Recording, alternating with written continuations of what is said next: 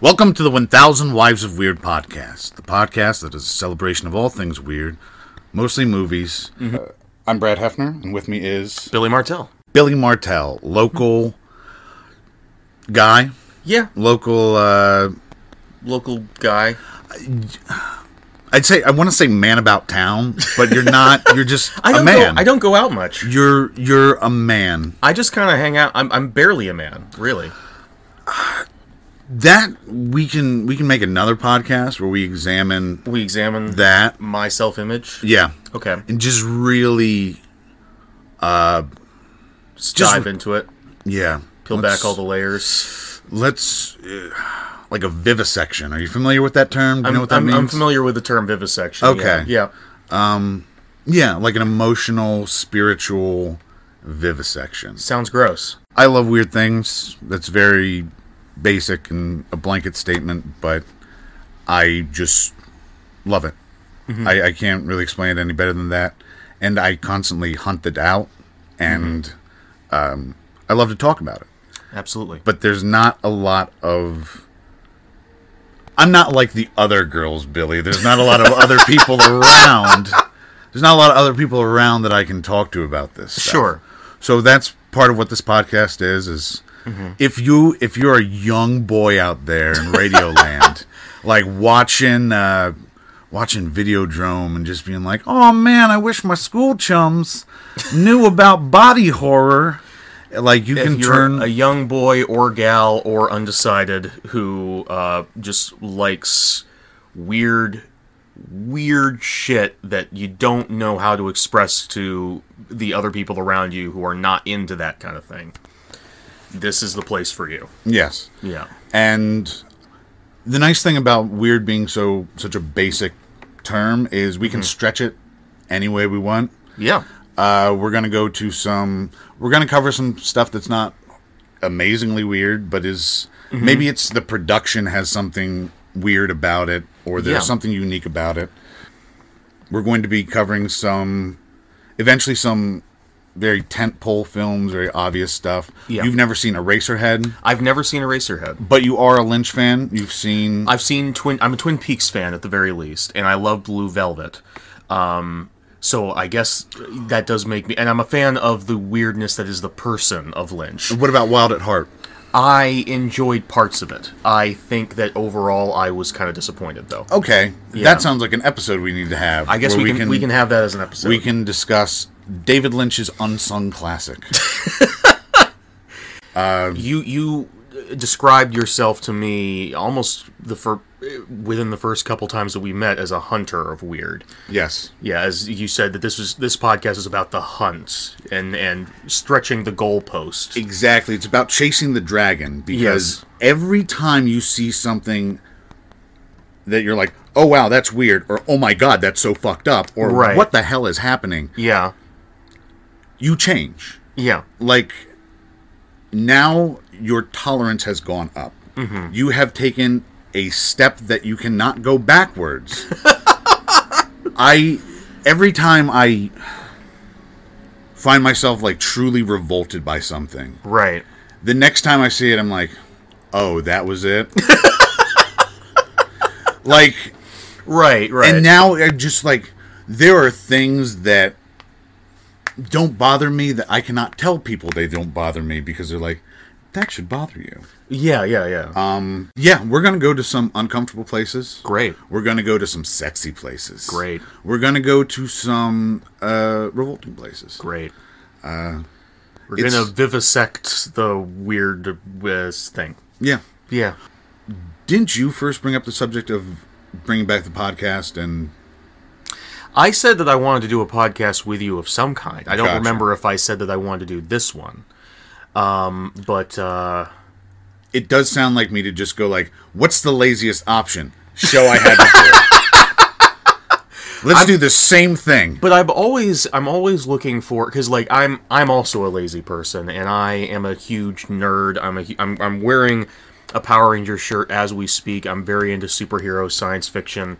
So generally, when it comes to uh, what am I going to watch today, I usually go for let's watch this episode of Batman that I've watched 20 million times. But I still have that desire where I want to expand my palette. I want to see more weird, interesting, foreign things to my own sensibility. And so this is a great way of forcing myself to go outside of my comfort zone on a semi-regular basis.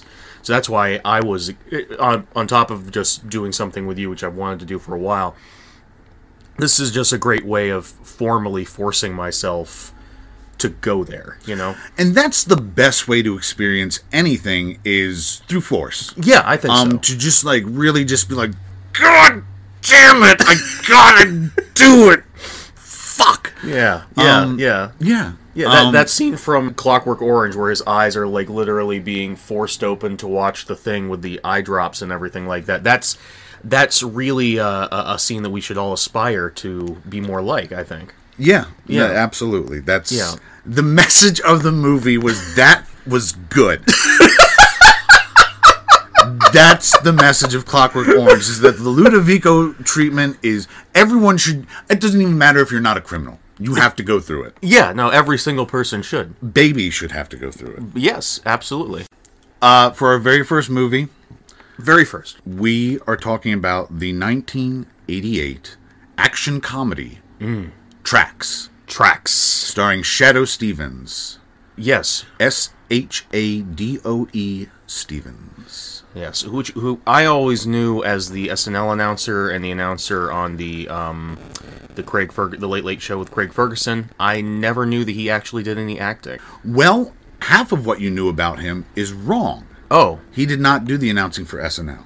Shadow Stevens was the host of American Top 40 from 1988 to 1995. ah, okay, He was co founder and creator of Sammy Hagar's rock station Cabo Wabo Radio, oh wow, uh, announcer for The Late Late Show. that explains the hair if he was hanging out with Sammy Hagar. His voice can be heard as the voiceover for G.O.D. in the off Broadway musical Alter Boys, boys spelled with a Z, Oh boy, He was the announcer for Hollywood Squares from 1986 to 1989 perfect, perfect. and the first four seasons of the 1998 to 2004 version. And he was in the middle square of the bottom row. Aw, that's cool. But Trax was really his big acting Thing, thing. Yes. yeah. So he didn't do a lot besides this in terms of acting. No, Okay, other than God. other than G.O.D. that was voice acting. Right. Guess how many theaters Trax opened up in? Uh, I'm guessing uh, uh, an upsettingly small number. Zero. It was Really? direct to video. Oh, It was, that uh, makes so much more sense, actually. It was going to be released in theaters. Okay, So it was not planned as just like a ditch thing. yeah, but it feels like a ditch thing. I don't know. It does to me. It fe- okay, okay. So here's um, here's the feel of tracks. If you ever had a movie night where you just watched a ton of canon action movies, like uh, Chuck Norris, Charles Bronson, action movies made by Canon where they just shat a dozen of these out a minute and they all have just giant explosions and really fascist ideology ideologies that they don't think about at all and you're like laughing at them as like this is the dumbest shit ever imagine if someone were to take that and then be like let's make this an intentional comedy instead of an accidental comedy but didn't really take it too much farther than the actual products. Yeah, that's That's what this movie is.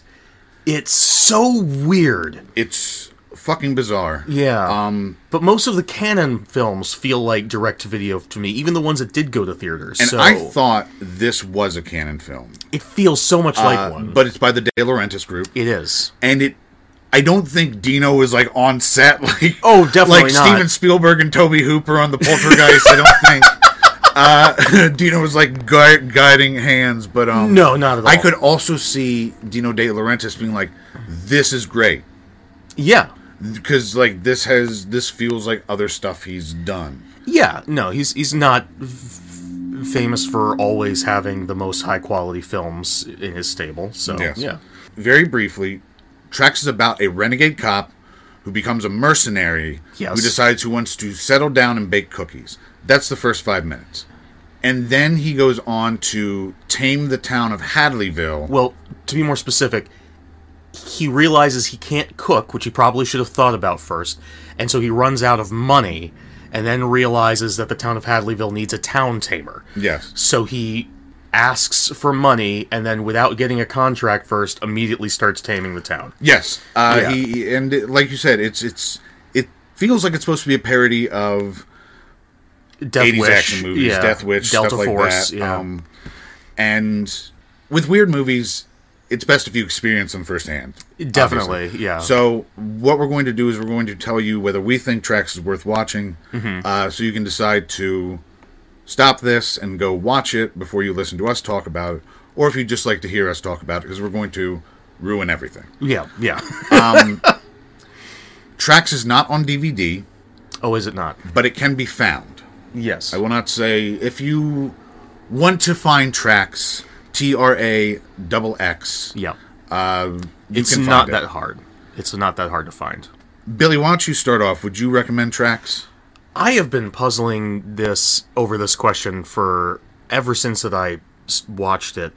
I honestly can't say if I would recommend it or not. I think if you if you're a fan of the Naked Gun movies, like all of them, like all 3 of the Naked Gun movies, no matter how bad they got and you just like I want something like this but that takes itself somehow even more seriously, then I guess yes, I would recommend it. On the other hand, it it I I, I message you this. It has a kernel of genius to it. Yes, it does. And it gets so close to being just something that I want to wholeheartedly just recommend. And there's so many moments in it that even just thinking about them now have me cracking up.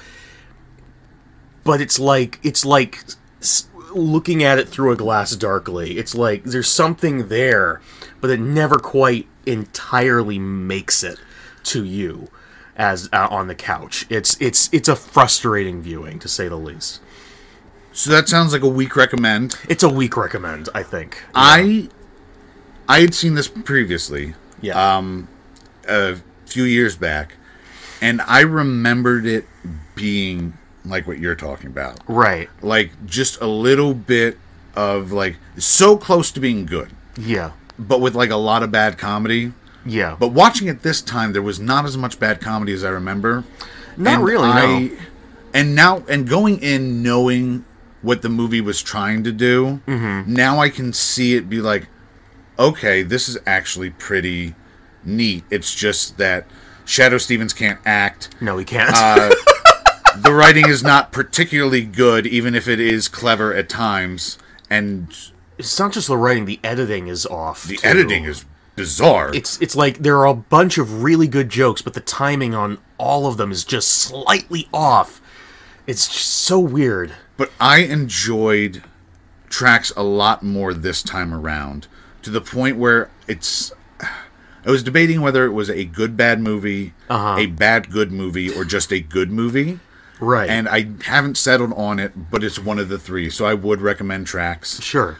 C- come come watch tracks and and help us uh, settle this Gordian knot of a film. All right, now we're going to get into uh talking about what tracks is about, going through the plot and uh, from there we'll Yeah. jump off and discuss things. So spoiler warning. Yes. The movie begins immediately it's it's, it's incredibly abrupt. No, uh, there's a title card for the De Laurentiis group. Yep. And then it's immediately a man with a gun held up to a cage with a monkey in it, Yes. shouting, I got a monkey in here who's begging for his life. oh, and by the way, this is somewhere in Texas, early 1984. Yes, it does say that. We're told there's two there's two armed men in the pet store. Yep. We're told that they had shot an old lady and a puppy. and then follows the the best exchange possibly ever captured on film, where Shadow Stevens tells us this. He says, "He shot an old lady and a puppy." And what is did you did you happen to write down this line? I, I only wrote down the second part of it. The guy he's talking to says something about The old lady was just sport. the old lady was just sport, but the puppy that was inspired. because now the man can plead insanity. the opening two, opening five minutes of this film are absolutely brilliant. They're oh my god, they're so good. So, They're so fucking good. and here's here's the tightrope we need to watch. We need to walk with comedies is things that are stupid that are like, why the fuck is this happening? This doesn't make sense. Right? There's always the danger that they are intentional jokes. Yes. So we yes. need to. That's that's something we're going to have to watch because uh, Trax's way to settle this situation is he sees a skateboard nearby, Yep. grabs it, hitches his nightstick to a police cruiser, Mm-hmm. has told this plan to nobody, gives no signal to the car. Car begins moving. Yeah. Now, if that is intentional, that's hilarious. Oh, it, I think it's intentional. Okay, Yeah. that it's just like I think this- just like everyone knows that action is happening and Oh yeah, I think everything in this scene uh, is is is very in. It, it's some of the tightest comedy in the whole movie. Is this this one scene of absolute insane, uh, just uh, uber macho nonsense.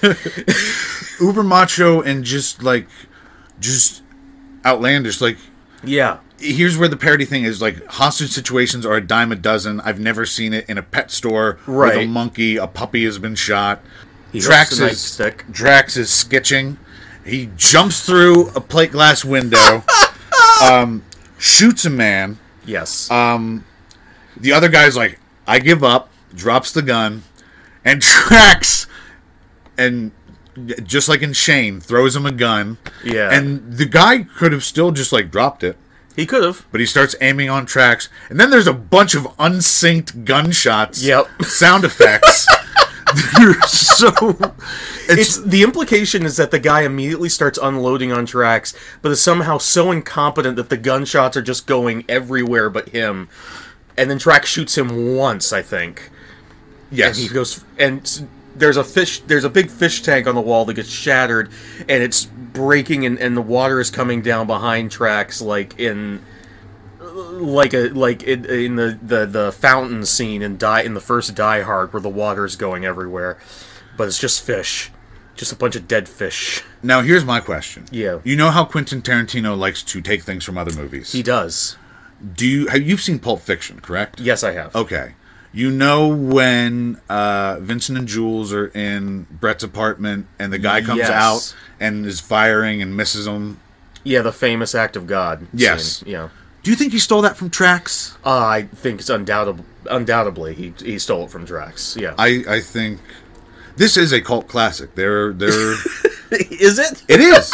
It legitimately is. There are I, people I who love never this movie. heard of this movie before. It's it's a rare you, one. You introduced it to me. so after Trax saves the day through murder, Right. he gets dressed down by his boss. It's an 80s movie. You got to get dressed down by the boss. The mayor is gonna have my ass over this, Trax, and he's. he's uh, and he's just talking to him about like this is this is the 80s and every every movie like this they always have to mention the decade it's in this is the 80s this is the 90s this is the 80s criminals have the same rights as you and me i'd like to hear that from the puppy's family Which is a brilliant the other most brilliant line ever written in It- this it's- movie It's so like I wish he would have just kept being a cop.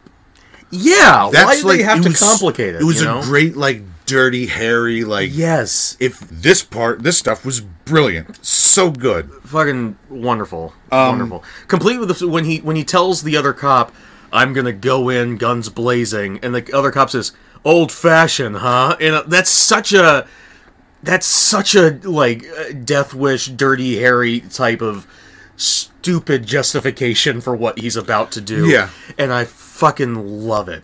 It's so good. Oh. Also, Shadow Stevens like really pulls off looking like a cop with that hat. With the- like he yeah. looks like super rugged. Yeah, he's got. Most- he's- he looks like a Texas Ranger. You know, he's got like the big ten-gallon cowboy hat going Looks on. like fucking Johnny Unitas out there on the field. Yeah, he's got like this this uh, uh incredible jawline that's just like stabbing into It's everybody he great. talks to. And then the rest of the movie, he looks like Steven Weber playing Vigo the Carpathian. Oh my god, that's great. I, I would go. I would go Christopher McDonald playing uh, Vigo the Carpathian. But yes. okay. Yeah. Oh, I'm not as familiar with Christopher McDonald as you are. oh, okay. Well, I'm not as familiar with Steven Weber as you are, so I Well, guess that, you, we need to watch a lot of Wings. It sounds like it sounds like this needs to become a Wings podcast. you need to watch a lot more. Whatever Christopher McDonald is in. Flubber. fucking You need to know. watch Flubber. I guess I do need to watch. Wait, no, I know who Christopher McDonald is now. yeah. Yeah, I can see it. Yeah. I can see it. I kept thinking Christopher McDonald about Chow Stevens the whole movie, especially in. There's one scene where people are walking by and he's like, uh, "Don't come back to this place or I'll kill you. Don't come back to this place or I'll kill you. Don't come back to this place or I'll kill you." And every time I could, all I would, that is real. Christopher McDonald stole Shadow Stevens' shtick. everybody's stealing everybody's shtick. I He's the fucking every time he said that something like that or or the scene where he's threatening the other guy later in in the the the erection scene we'll get to it uh all, all i could think was like i eat pieces of shit like you for breakfast So it doesn't seem like Trax is being fired, but it also seems like Trax has been fired or is quitting or is something. but It's- those words are never said. The chief is just No. like, "You won't get a recommendation from me." which implies looking for a new job but the word yeah like you said the words are never said and then also Trax is a theme song. He walks out talking about puppy families, and then suddenly it's just relax. Here comes Trax. Just relax. Here comes Trax. If, you... you- fall through the cracks, you better call Trax. If you have trouble with some maniacs, send them to tracks. Which is maniacs are reasonable. Like you can just say like, "Hey, I know you want to be a maniac here, but why don't you go see my friend Trax?" And then they all like u- Uber over because they're fucking crazy and they shouldn't be on the road. but they're Right, yeah, responsible. yeah. And they go and Trax goes and murders them. But yeah, I love. It's like it's like the tagline for Monster Squad. If you you know how to call if you have ghosts, who do you call if you have monsters? This movie is and now you know who to call if you have maniacs. You have maniacs. If send them to tracks. It sounds like really just like any problem. Like if you fall through the Yeah. cracks, sound like like, oh, they didn't get my passport to me.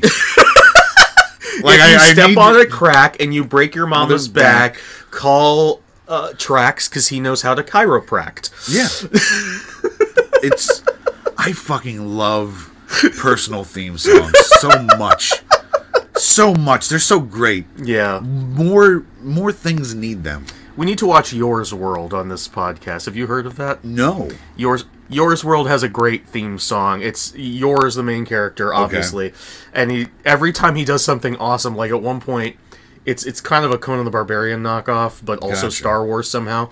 At some point, he kills a giant bat monster and grabs onto it and uses it as a hang glider to swing in and kick some guy. And as he does it, his theme song kicks is Yours World, he's the man. Yours World, he's the man. It's very Queen light. It's awesome. I couldn't concentrate on anything you were saying because I was trying to come up with the portmanteau of Conan the Barbarian and Star Wars. And I have Conan the Star Wardian. You tried. Yeah. Um But what if John Wick had a theme song? Oh my god. That's I want them to do that for the fourth movie so bad. Oh god. John, where there's a wick, there's a way. If a problem comes along, you must wick it. oh god. Robert Davi plays Palucci in this movie. Okay. and he is you remember in Die Hard when the FBI agents show up? Oh, Johnson okay, okay. Johnson. I okay. Here's the thing. I know him because the first time I ever saw him was as the bad guy Sanchez in License to Kill. Okay. So whenever I see him, I always just think, "Hey, it's Sanchez." In fact, that's one of my notes here. I wrote, "Hey, it's Sanchez." So I don't know his real name. I just know him as Sanchez. Okay. But yeah, I forgot that he played Johnson in Die Hard. That's Yeah. right, he did. I, I love him, and uh, he's he's not the best, but he's He- I always enjoy him when he's around. He does his thing very well. He does that if one. you need a thing. heavy yeah. who's doesn't have a lot of lines. Yes. He's perfect. An- another And another if you need him to die in a vehicle, He's he's also famous for being in the movie Showgirls, where he he's famous for saying the line, "It must be weird not having people come on you."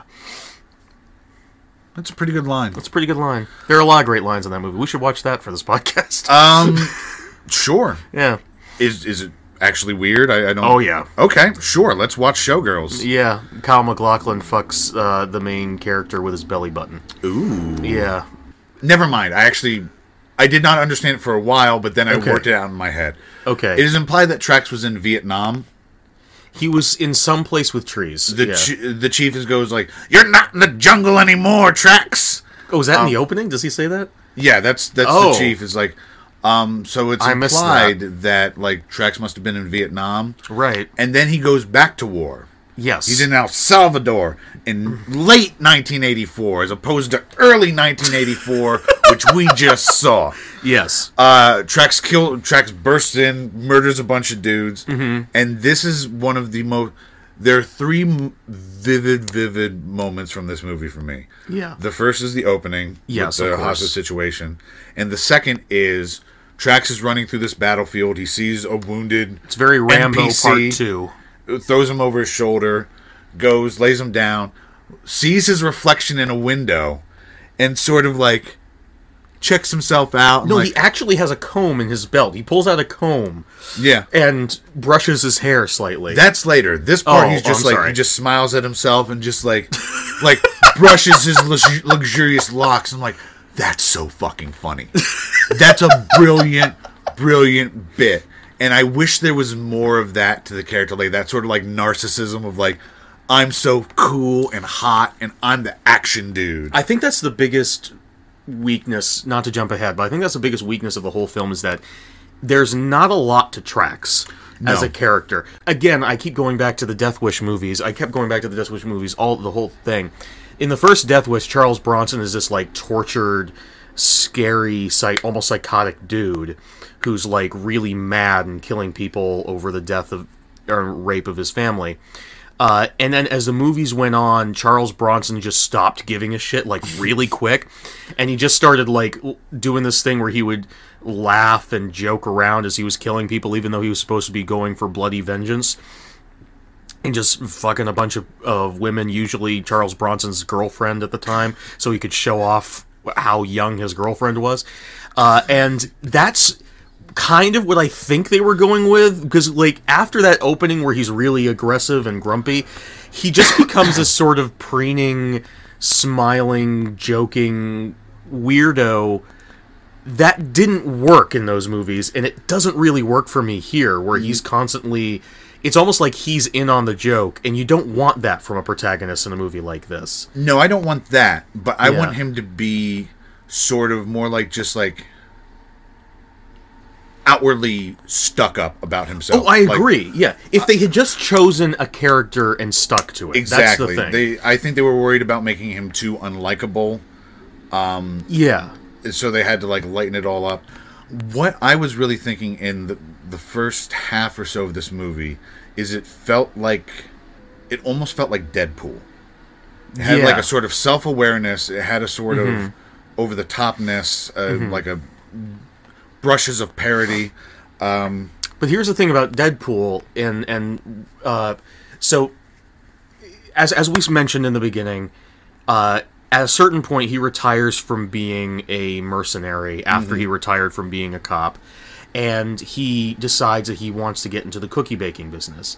For me, uh, if you had made the cookie baking thing comes right the fuck out of nowhere, which I think is probably the joke, but if they had made the cookie baking thing for him, if they communicated in some way that the cookie baking thing was really important to him, uh, and that was really something he really wanted to do, and all of this was for that, I would have bought into his character more. The thing with Deadpool is in every one of those movies, he has a personal stake in the outcome. He does actually care what happens at the end of his own movie, and tracks to me never seemed like he cared. He was cleaning up the town just because he needed some money, but he was only doing the cookie baking business because. Because, Why? Because cookies were the new frontier. They were going to be the next war. He says that he's like he that's says that, but he he seems really blasé about the whole thing. here's the entire here's the entire thing Yeah. is that it's the 80s and action man is going to bake cookies which is a girl thing and that's the joke I get the joke, but and like then the joke is that he makes weird stupid shitty cookies yes, the cookie stuff is the weakest part. i mean it's like a three-way tie for worst jokes but there's there's I I this is my vote for worst joke is the is the cookies. Uh, i think when we get to my worst jokes you might change your mind oh wait, are your w- worst jokes racist? no Okay. Uh, there's not. I don't think there's any racism in this movie. A little homophobia. There's some racism. okay, you point out your racism when we get to it. I will get to it. Um, I made notes. the The movie goes out of its way to say Trax isn't racist. It does. It does. But okay, we we need to get somewhere fast. Okay. Uh, so Trax has settled down to bake cookies, and now he's somewhere near Hadleyville, Texas. He goes Mm-hmm. Yes. back to Texas. It's does. 1988. Uh, Trax is baking those cookies, and it's not going well, Billy. It's not going well. It's There's not- things there- are on fire. there is a montage that feels like it's out of like uh uh like a suburban commando movie or something like some It's, really it's Mr. Mom shit. yeah it's like- like Mr. Mom shit but like we don't know like if if he he has a conversation before he goes to cook the cookies with his friend Yes. where he says it's the new frontier it's like you have to have something you can have a dream about and all this stuff and um if if they had just had one line where the where the guy said you can't even cook man I can learn but we're led to believe that he's thought about making cookies Hmm. at least, but apparently he never even cracked open a cookbook because when he goes there, like, uh, like He is shit in a blender. It looks like he's making a smoothie as it part looks of the cookie. like the food that the Teletubbies eat is pouring out of every orifice in this kitchen. it's he has a lot going on at one time. It's Maybe, a like- lot going on. I don't know what kind of cookies he wants to make, but it's no kind of cookie I want to be a part of. No, it's it- like some bizarre, shitty macaroon shit. Well, his house, house looks like a fucking meth shack, It does. and um, It's not a nice place. no, it's not. which is it's funny because most main characters in the 80s lived in pretty nice places even the rv that mel gibson's character lived in in lethal weapon looked nicer than this shithole there is one good joke in that cookie baking scene. okay He punches an egg to crack it. That shit is great. if and again like if if they had that would have worked better if they'd stuck with his gruff persona from Exactly. earlier You need to We're pick a just like- direction. i want to make cookies Ugh, my fists don't make cookies any easier i haven't opened my hands for anything but a gun in years that would have been amazing but no they can't stick to any character and it's just uh, i need stakes movie i need stakes so i can care about this there's this great scene in um and there i'm not a fan of these movies but there's a great scene in harold and kumar go to white castle where they get the quest to go to white castle because they go to a drive-through and the guy in the drive-through at this other restaurant i don't even remember what uh, is like goes insane once he starts talking about White Castle burgers and how fucking amazing they are. And that gives them the impetus to go on this quest. If there had been any stupid scene like that, where it's just like cookies are the way of the future, and we had like a real. s- If we had stakes in these cookie shit, that could have made the movie work so much better. What would have been great, especially for the time and for the parody, Yeah. is a tragic backstory that somehow incorporates cookies. Oh my god, yes. Like, uh, I had a daughter. I shot a kid, John. He was carrying cookies. he was carrying cookies, looked enough like now a I gun want to to me. make. Now I want to make cookies for all the live children that I didn't shoot. It's a combination of Gene Wilder from Blazing Saddles and Al from the from Die Hard. oh, I thought you were gonna say Gene Wilder from Blazing Saddles and Gene Wilder from Willy Wonka and the Chocolate Factory. No, He's making cookies. he's Uh, making cookies with schnozberries, so which would be a step up from the jokes of this movie. there are some good jokes. I'm gonna point out every one of them. Not regarding cookies, they're not. No, that's true. That's It's true. like I put It's chili in this cookie. Good for you. chili con cookie. That's that has the cadence of a joke. It has That the is cadence said. of a that joke. is Uh, said with the tone of a joke. It is. It okay, okay. Actually, the chili cookie leads to one of my more favorite moments, but we'll get Hold there. on. We're We'll gonna get ar- there. we're gonna argue about that moment then. okay. But Trax is tuned to the uh, exposition channel, Yes, and he's taking a break just at the time when the exposition channel does its exposition report. exposition news. Sheriff of Hadleyville is retiring, and he thinks the person who needs to take over for him is an old-fashioned type, and that town tamer. town tamer. Hey, we know an old-fashioned type. Yeah, Trax. Trax is an old-fashioned kind of guy. Do we ever learn Trax's first name? Is Trax not his first name? I assumed it was his last name. I mean, it's not a name of any sort. It's it's yeah. Let me check I have no idea. IMDb. I'm quick. gonna guess that whatever his other name is, it's something like Blade, Blade Traxler, or something like that. Oh, by the way, the movie is directed by Jerome Gary. It is written and produced by Gary DeVore. Okay, A whole lot of Garyan going on. Almost a whole lot of Gary. seemed. It's honestly suspicious to me. How many Garys there are? Yes. Uh, hold on. I have Okay. heard this is in the same uh, universe as Jerry, so maybe that's why. What's Jerry? You never heard of Jerry? What the fuck is Jerry? Jerry is an art house film by Gus Van Sant. It's uh, Oh, I have heard of that. yeah, I thought Jerry with a J. no Jerry with a G. Jerry with a that's G. why I likened it to Gary. Uh, I've never seen it. Neither have I. I don't particularly want to. I was thinking that we. Uh, I always want to do theme months. If we had Yeah. started this sooner, like February could be Weird Love and like Sure, Japanuary. Japanuary. I also I, like that. also thought of Hate Month. Choose a movie that we know the other person is going to fucking hate. Just like I would enjoy that because it wouldn't be it would be an excuse for me to watch Jubilee again. true. I mean, I but I already know I already know what you can pull out. Yeah. You don't know what the fuck I can bring to the table. I'm honestly scared about what you would pull out well, for me. we don't have to do it. I'm just saying it might be fun in It the might way be that things fun. that aren't fun are Yeah, fun. yeah. Um, Let's get a good rhythm going before yeah, we get sure. to, to Before just, we try just to fucking destroy each torturing other. each other. Yeah, So Trax goes to Hadleyville. Right. And the town is a fucking hellscape. I I my, I wrote this town makes Gotham City look like a good place to live. It's like if Gotham City were at a ten all the time. it's it's Just constantly. it's a montage of just like shit on fire. Someone someone is thrown out a window. We need that's this is now the second person.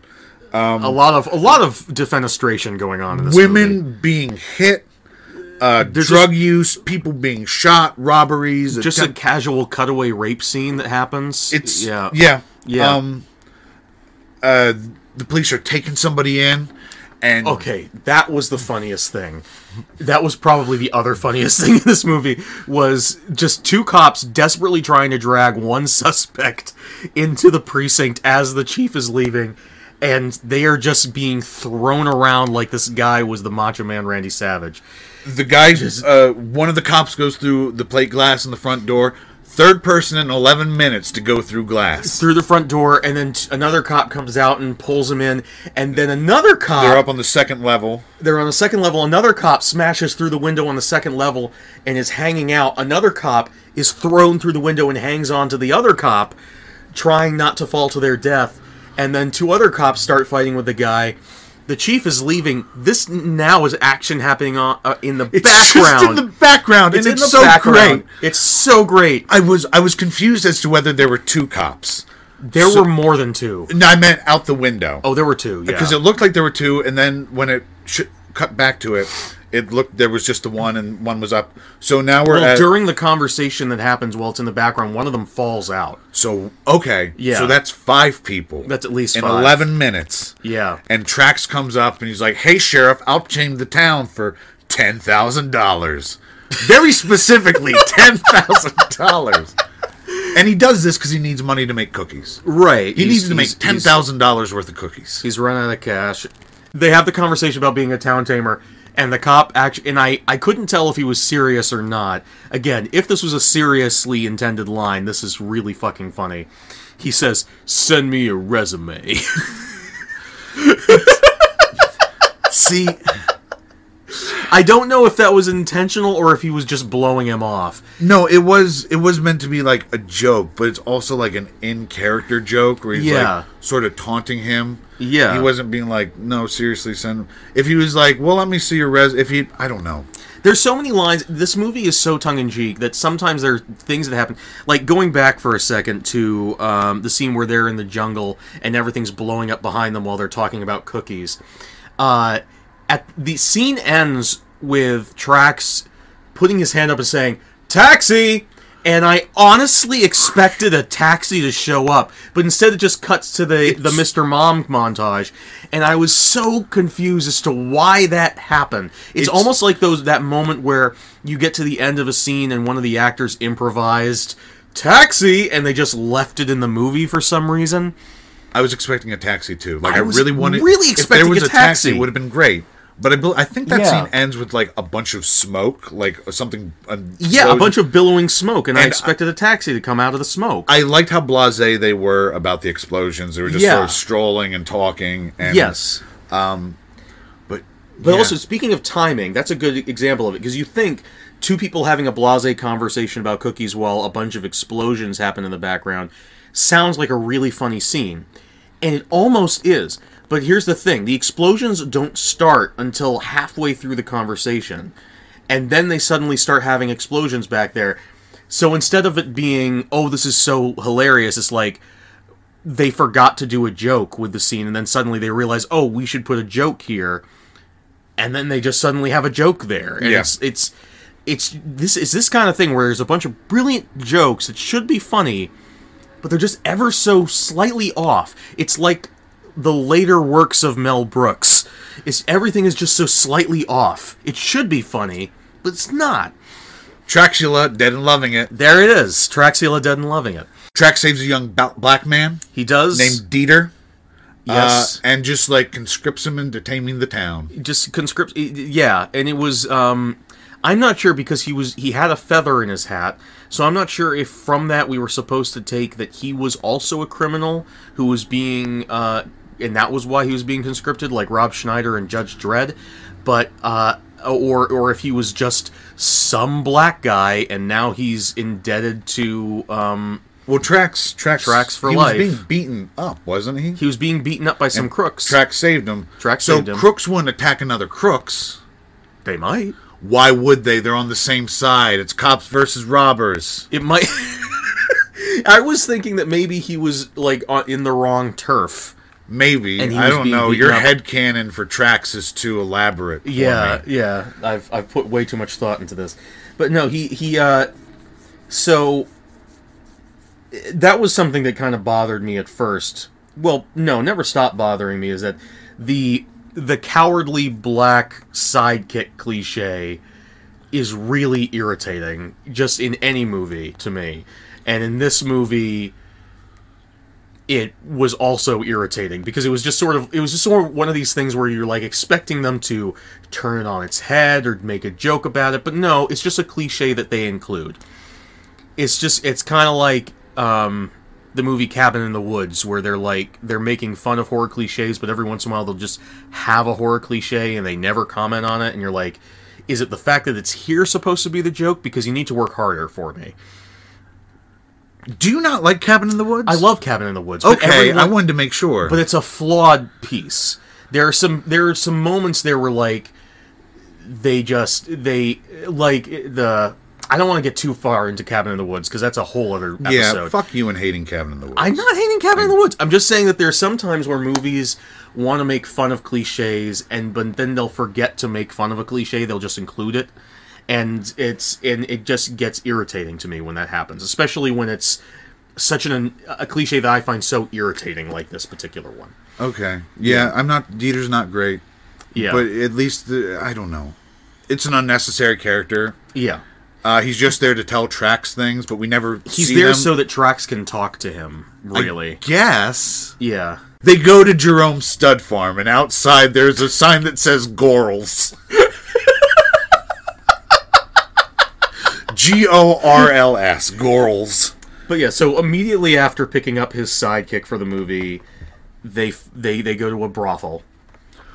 Yep, Jerome Stud Farm. Imme- yeah. And to me, Yes. Stud Farm implies men. You would think. Also, why does this apparently illegal brothel just have a giant neon sign that says Jerome Stud Farm? Because it, it, it's Evil Town, property Sinsburg.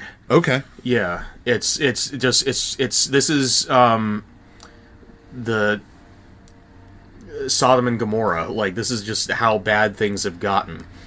Yeah. Okay. Yeah. I buy it. Yeah. It's so the chief, new chief, black chief, uh, chief. yeah, Black Chief. From now on, chief is just Traxxas chief. Yeah. Traxxas new, the Halliville chief. Yeah, the only Chief- important chief in the Yes. movie, really. What the fuck was I just trying to say? I don't know. Um, you just kept saying Black Chief. over and Bitch. I was trying to clarify which chief, and then I forgot what I was trying to say. Well, anyway, they're, they're, they go to the brothel, and he just starts cleaning house. And this is where the difference between it being an '80s movie and a now movie start start to uh, become apparent because there are certain things that nowadays I think action movie heroes wouldn't care as much about that action movie heroes in the '80s really cared about. So, for instance, prostitution has become a much more debated topic. Yes. in modern day times, drugs have become a much more debated topic strippers have become a much more debated topic. yeah, I want to talk about that when we get there. yeah, but these are all things that in the 80s apparently are just e, especially in this movie are marks of sin and vice and terrible things and vice in particular is just a, a bad thing to have. These prostitutes uh, are in their place doing their business taking all these uh, schlubby guys up to to their rooms to, to have their way and there's a lot of drug use going on and Trax just comes in and is is like not here and starts flipping the tables on the Pharisees and just dragging them all out Like Yeah. Christ in the temple. like Christ in the temple Trax burst through a door like the Kool Aid Man. Um, like the Kool-Aid man There's some goons in there. One goes through a window. We're up to six. oh 17 I'm glad minutes. you kept count Oh, I kept count because that was something that I remember from my first watch. Is like, holy shit, people are going through glass left and right. right So yeah. now we're at six, 17 minutes in. Uh, there's a lot of close-ups of Shadow Stevens' face. in there this are movie. just so many It's very wide. It's very beefy. he's a very wide, beefy man, and he keeps and like there's so many things of him. He's he's, he's a lot like Zorro. Every time every time something happens that he succeeds in, he's smiling. He's he's always oh this this guy flew through a roof. We have to cut to a close up of Shadow Stevens smiling at that. This this lady was naked when she ran by. Have to cut to a close up of Shadow Stevens smiling at that. I have a theory Okay. that Trax is a war criminal. Oh That Trax has done like terrible things, like sure, in Vietnam probably during his mercenary work. of course. Because later we see him riding around on the hood of his truck, indiscriminately firing a heavy assault weapon at pedestrians. Oh, yeah. and fucking loving it. oh yeah. Uh, Trax's Trax's revels yes. in mayhem and death. Tra- tr- this is uh, if if this is uh, a satire, uh, and we didn't realize it when watching it. This is a It great. is a parody, not a satire. but if it is secretly a satire, if it is secretly a satire, it's it, it- it's one of the, this movie treads that sort of Frank Miller line for me, where on the one hand, it's it's either celebrating the cliches of this genre or it's deeply satirizing them because there are certain el- there are certain like very Reagan era attitudes that these movies have that this movie is neck deep in and and it's either satire or they really mean it and i one of them i'm all on board with and the other one i'm very not okay with and one of those is this incredibly fascist idea that if you don't like something about your neighborhood, it's up to this one white guy with a n- bunch of guns and a militia of two people to just go in and wipe out all the scum. Just take out all the scum, which is just a lot of poor people, and just get rid of all of them. And uh, it's it's uh, Yeah, it's an attitude that was very popular in action movies at one time, and I don't know if this movie was is satirizing it or just going mm, balls deep into it. It I can't tell. I again, and that's the tightrope we walk with this, where it it really just depends on our will whether we want to give them the benefit of the doubt. I was looking at Gary DeVore's IMDb, which I should have done before, and trying to, see Get a sense of him. what, what else. kind of stuff he does. Oh, yeah, that was a note I wrote during the bit where he, Shao Stevens tracks is up on the car, shooting indiscriminately at people, and then like maybe two cuts later, we cut to the entire town cleaning up. There are flowers everywhere. Everything is great. And I wrote the note, "Hooray for gentrification." yeah, it's it's a solid forty five minutes later. Oh, okay. Gary DeVore, writer of tracks, Yes. also wrote the Gregory Hines and Billy Crystal movie Running Scared. Oh, I grew up on that movie. I haven't seen that in ages. Is that good? I remember really enjoying it, but to be fair, it was the first movie I can remember seeing where I saw full female nudity, Okay. a lot of blood, and it was also I remember it being the first movie that I ever saw where the guns had fire coming out of the end. Most of the movies with guns that I'd seen before that were either laser gun movies or old movies where the guns just had like a little smoke coming out. gotcha. So it was the first time I'd ever seen anyone fire a submachine gun and have like fire come out of the end, and I thought that was the coolest thing I'd ever seen.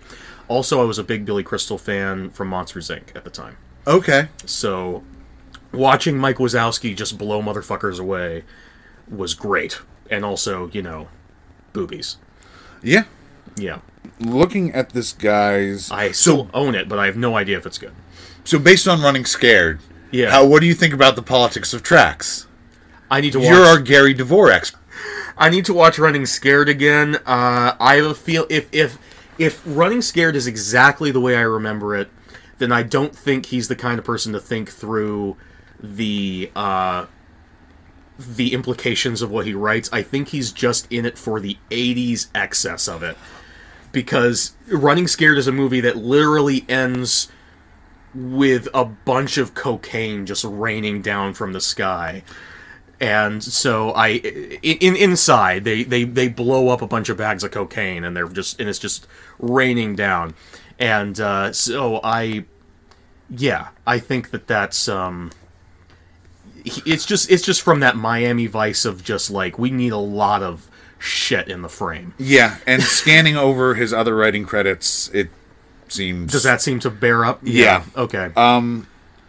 But I I'm going to pretend that it's like it's a deep satire. well, here's the thing: is again, it's the problem of it doesn't lean into anything. If it Yeah. leaned more into like this fascist nightmare, as you were saying, yeah. that would be fucking hilarious. would because be. it's that part, that stuff is. If they had committed to anything, If this were a Paul Verhoeven film, yes. oh my god, I would love Paul Verhoeven's tracks. There'd be way more nudity. another Paul Verhoeven movie, Showgirls. Yeah. Oh shit. we can we could milk Paul Verhoeven for a lot. Oh yeah, Paul Verhoeven is a whole thing. Yeah. Yeah, So there's a great part in the brothel after he Yes. after there's three goons that he like Dispatches. scares beats up yeah. Yeah. and they he pushes them down the stairs and all three of them are tumbling together like over top of each other Mm-hmm. and it looks awkward but it's this great attempt to make a live action cartoon yes, We've seen that so many times in cartoons. Doesn't work as well with real bodies. No. But that's like he's trying to make this cartoon thing. And again, if there was more of that, yes, because there's other Looney Tunes moments like that. yeah. Um, yeah. If it was i again, if it was a little bit more like Naked Gun, or a little bit more like a Paul Verhoeven movie, if it made a choice about what it wanted to be, uh, we could have a real classic on our hands. As it is, this is strictly cult classic. Yeah. Yeah. I mean, it could have been. Yeah. It, no. It, like you said, there. This is very close to being a great movie. Yes. Yeah. So then he's kicking open the doors and uh, shooing all the prostitutes out, making his He joke. doesn't chew the prostitutes out. He's shooing, shooing Oh, the okay. prostitutes out, and making his his joke that's apparently just for him about plugging a toilet. Toilets are plugged. Everybody out. Ha ha ha! mob lingo, and then he uh he kicks open a door, and then it's it's a brightly colored daycare. It's it's ex- it's like e- every daycare center you've ever seen with a nice old lady taking care of a bunch of kids, and it's not made clear if these are the prostitutes' kids and they're just like this is where they keep them while they're working, or if this is just you know one of the rooms got rented out as a daycare center. And the kids have to walk through this den of sin every day to get to the daycare center. I assume they were the f- children of the prostitute. I did assume that, but you know, Uh, you I- 'cause never I know. assumed it was like a workplace benefit. right. I like this joke. I, I, like it too. I li- it's again, it's a I really great enjoy it. parody thing where it's Yeah. just like, that's a good joke. and then I think one of the thugs goes in and starts threatening the kids. Yeah, the- one of the thugs goes in because finally, after uh, Trax has been doing this, Yeah. there's a response of any kind. right. So some goons come. They go into the dare- daycare. One of them takes a hostage, grabs the kid. He has the gun Mm-hmm. up to his head. And how does Trax solve this situation? Just I, if I remember correctly, he just blows them away. he doesn't just he? kicks open the door and shoots him. Right. And then Hostages are minor annoyances to shoots tracks. him, shoots him through a window. Of course. Seven people. Seven people. 18 minutes and 45 seconds into the movie. That's all the farther we are. And then he gives the lines like, that's what happens when you're naughty. That's what happens when you don't behave. when you don't behave and all the kids just in, they're, they're not even traumatized they just turn to him smiling their little toothless grin they love it. They're the- so. and the old and the old lady's like, "Oh, my hero." It's just like wow. And again, this is one of those jokes that's so close to the actual thing because if you again, if you go back and you watch those terrible terrible Death Wish movies, this actually happens in those films. Throughout the movie, he keeps doing these horrible acts of violence, and children and old people keep looking at him and just smiling and nodding, and like, yes, what a hero. anytime Trax is. This is Creating straight out of havoc. Death Wish. Straight out of Death Wish. Anytime Trax creates havoc, the neighbors love it. Oh, they- it's just they cheer. old white couples looking out their window, Yes. smiling like Thank God he's getting rid of all them nef- ethnics. it's that man from Hollywood Squares killing the blacks. Oh fuck. so, uh, Trax is Trax and Dieter are driving away. Yeah. and here we get another good bit. Okay. bit well there's a to- nice shot yes. uh, there's a thug who's fiddling around with his gun he's having a hard time with it Yes. Trax drives past then he backs up grabs the gun from the thug and's like going like "Eh, this is what you Oh, need to yes. do and there's a guy who comes from the other side of the car with a shotgun Dieter ducks and there's a real nice shot where Trax just like points the gun over blows that guy away Yeah. it's very nicely framed It's a wonderful scene. It could be in this it, it- and again, it's another scene that could legitimately be in any comedy, action comedy or any actual action movie where the guy's just fumbling trying to reload his gun. Trax fixes it, shoots this guy in this great shot, as you said, well framed, and the he hands only it, great hands it shot in the movie Yep, and he hands it back, and then he says, "If you're the if you're the jittery type, a revolver's much easier under stress." And then drives away. It's almost, it's a scene that could almost work with any. It could work with Deadpool. Yeah. It could work. Honestly, it could work with Agent Cooper. I could see Agent Cooper doing that with Yeah, someone, absolutely. discussing different kinds of firearms for people. Like it's it's such a great moment, it is and I completely forgot to note it, and I hate myself. It's like I said, I take extensive notes Yeah. when I do my thing. It would also help more if Shadow Stevens was a good actor. It would. It We would could help. sell it a little bit better. Yeah. Uh, we meet our villain. we meet our villain. Oh, right before we meet our villain, there's a great scene where we open on a blind guy just walking down a sidewalk with his cane, and the bad guys show up, and he instantly has a heart attack and keels over and dies, and that's. That's the scene. I just wanted to note that that happened because Yeah. it was one of those things that went by so quickly. I was like, I had to write it down because I knew I would think I had dreamed it if I didn't. And that's such a bizarre thing to write into the movie. Like It's it such a doesn't great it's a bizarre great. It's moment. it's almost like a joke. Again, uh, going back to this being a cartoon on some levels, that's Yeah. like a sight gag that would happen on any cartoon, just like a side yeah. thing. Yeah. Um, he just keels over dead. uh, It's great. Palucci, played by Robert Davi, gives one of my favorite lines: "How'd an asshole like you get in my mob?" Which he says to his driver. Yes. yeah. Because his driver closes the door on his clothes uh, and when he's trying to get out of his limo. And this is, I think this was supposed to be a running gag because there's a scene later in the movie where, uh, way, way later in the movie, where he gets out of the limo again and pulls his clothes away from the door really abruptly and is like looking at his uh, his chauffeur, the asshole.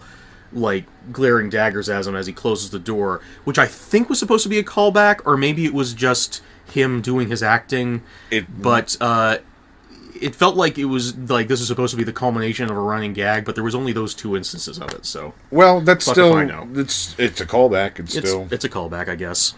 uh, Robert Davi has another beautiful line which he says to one of the gorgeous women who are attending to him. Yes, Uh, You're beautiful. I'm gonna name a wine after you.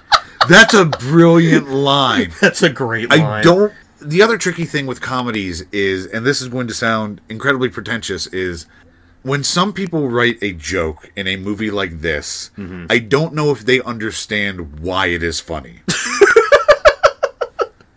Yeah, like, I can see them being like, oh, this is a funny thing for him to say, but I'm not sure if, like, he thought about, like, just the. it's like does does explaining the joke make it not funny also work inside of a writer's head? Like, is that Yes. Does, do writers just sort of think of funny things and let the critics sort them out for themselves, or I I don't know. I'm not good at writing comedy.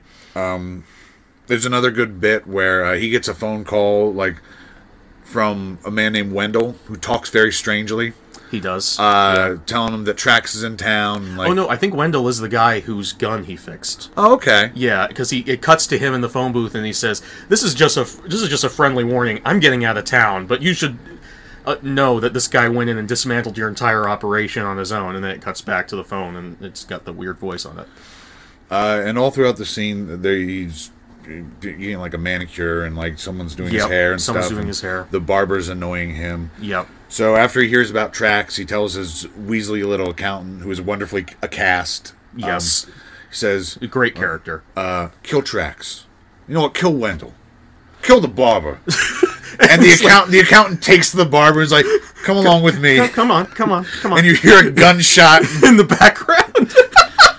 it's there's some brilliant there's a lot of good bits in this movie There's some great moments. uh trax and dieter baking cookies outside like they have a little camp i don't know why Yeah, they just they just have a little camp somewhere. Apparently, Trax doesn't live near enough to town so that they can stay at his place, so they're just camped in the middle of the woods somewhere.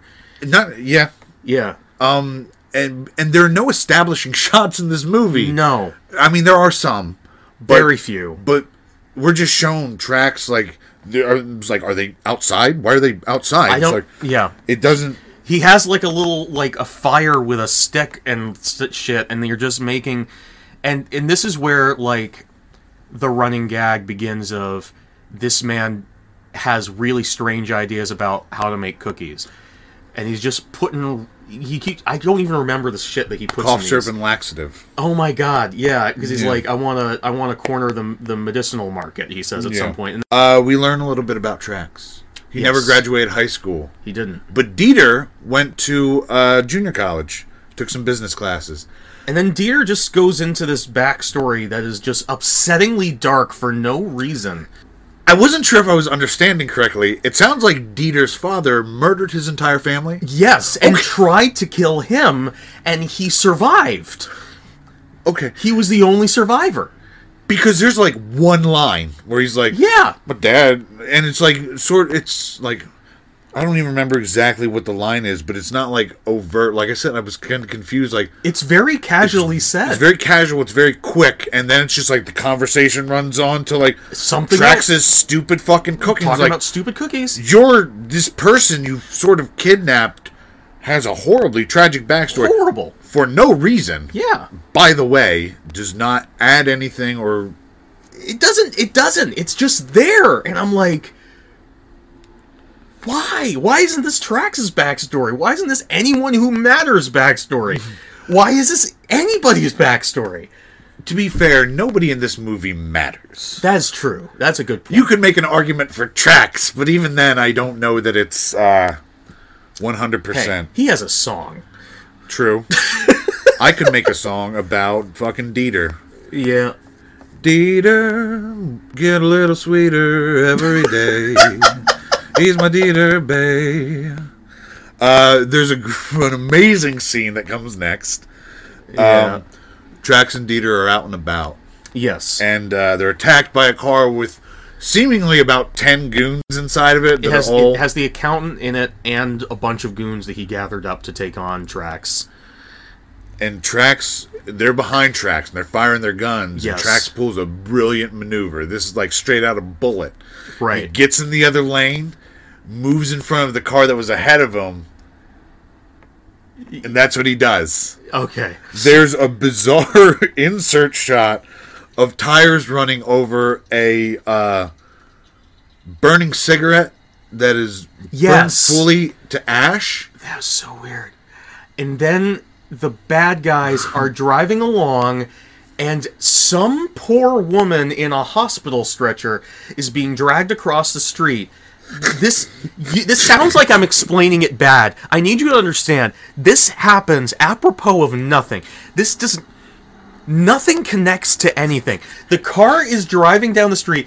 Trax has gotten out of the way a stretcher is suddenly in the street. The car rams into the stretcher. Paramedics, get the fuck out of the way. The paramedics just leave this poor woman. I think she might be pregnant. I'm not sure. I don't think she was pregnant. She wouldn't be strapped to a gurney if she was okay, pregnant. maybe it was a very violent pregnancy. Maybe. But the the people are running. The, the the the the paramedics just leave her. They run away. The car crashes into the stretcher like the stretcher was a brick fucking wall. She well, she slides up onto the. She is still strapped to the gurney. She slides up onto the, onto the car, and then the car rolls over. It just rolls on over. top of the woman.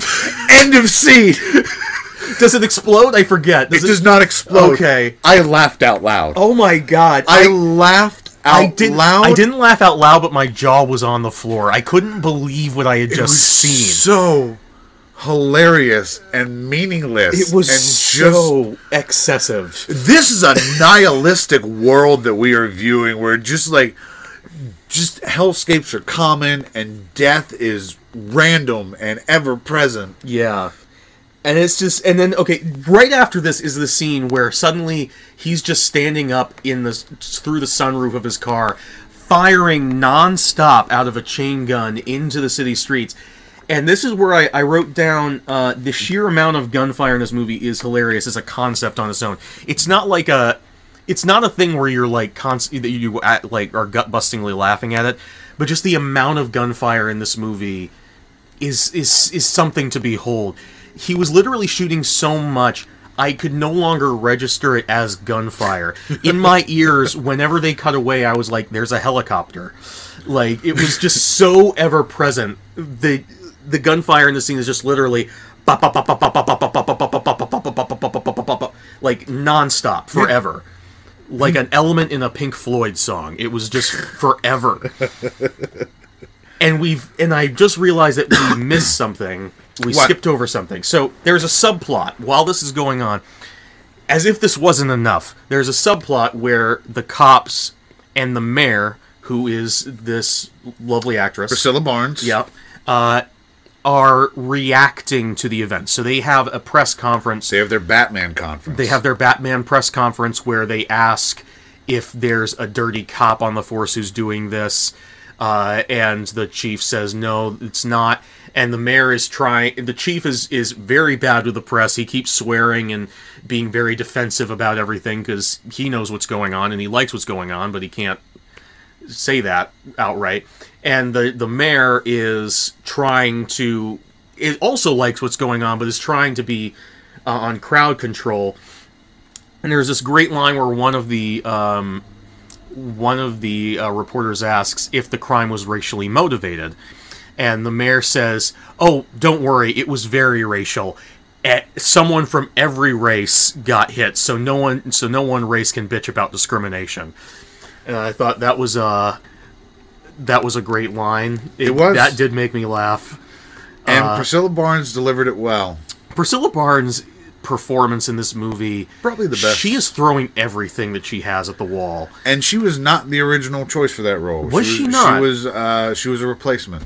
Really? Mm-hmm. Well, she is she is trying to wring every tiniest bit of comedy that can be gotten out of the script out of it. She commits. She commits 100% and I commend her for that. There are times where it goes a little bit too far, but I feel that that's more the fault of the script than her. I think she's trying to sell what it's giving her um, as much as she can. I agree. Yeah. Palucci hires uh, calls for the Guziks. okay, this is the racist bit. Okay. Yeah. They're not Mexican though. Are they not? See, I was confused about that too. Okay. They were singing in Spanish, but one only one of them looks Mexican or Hispanic in any way.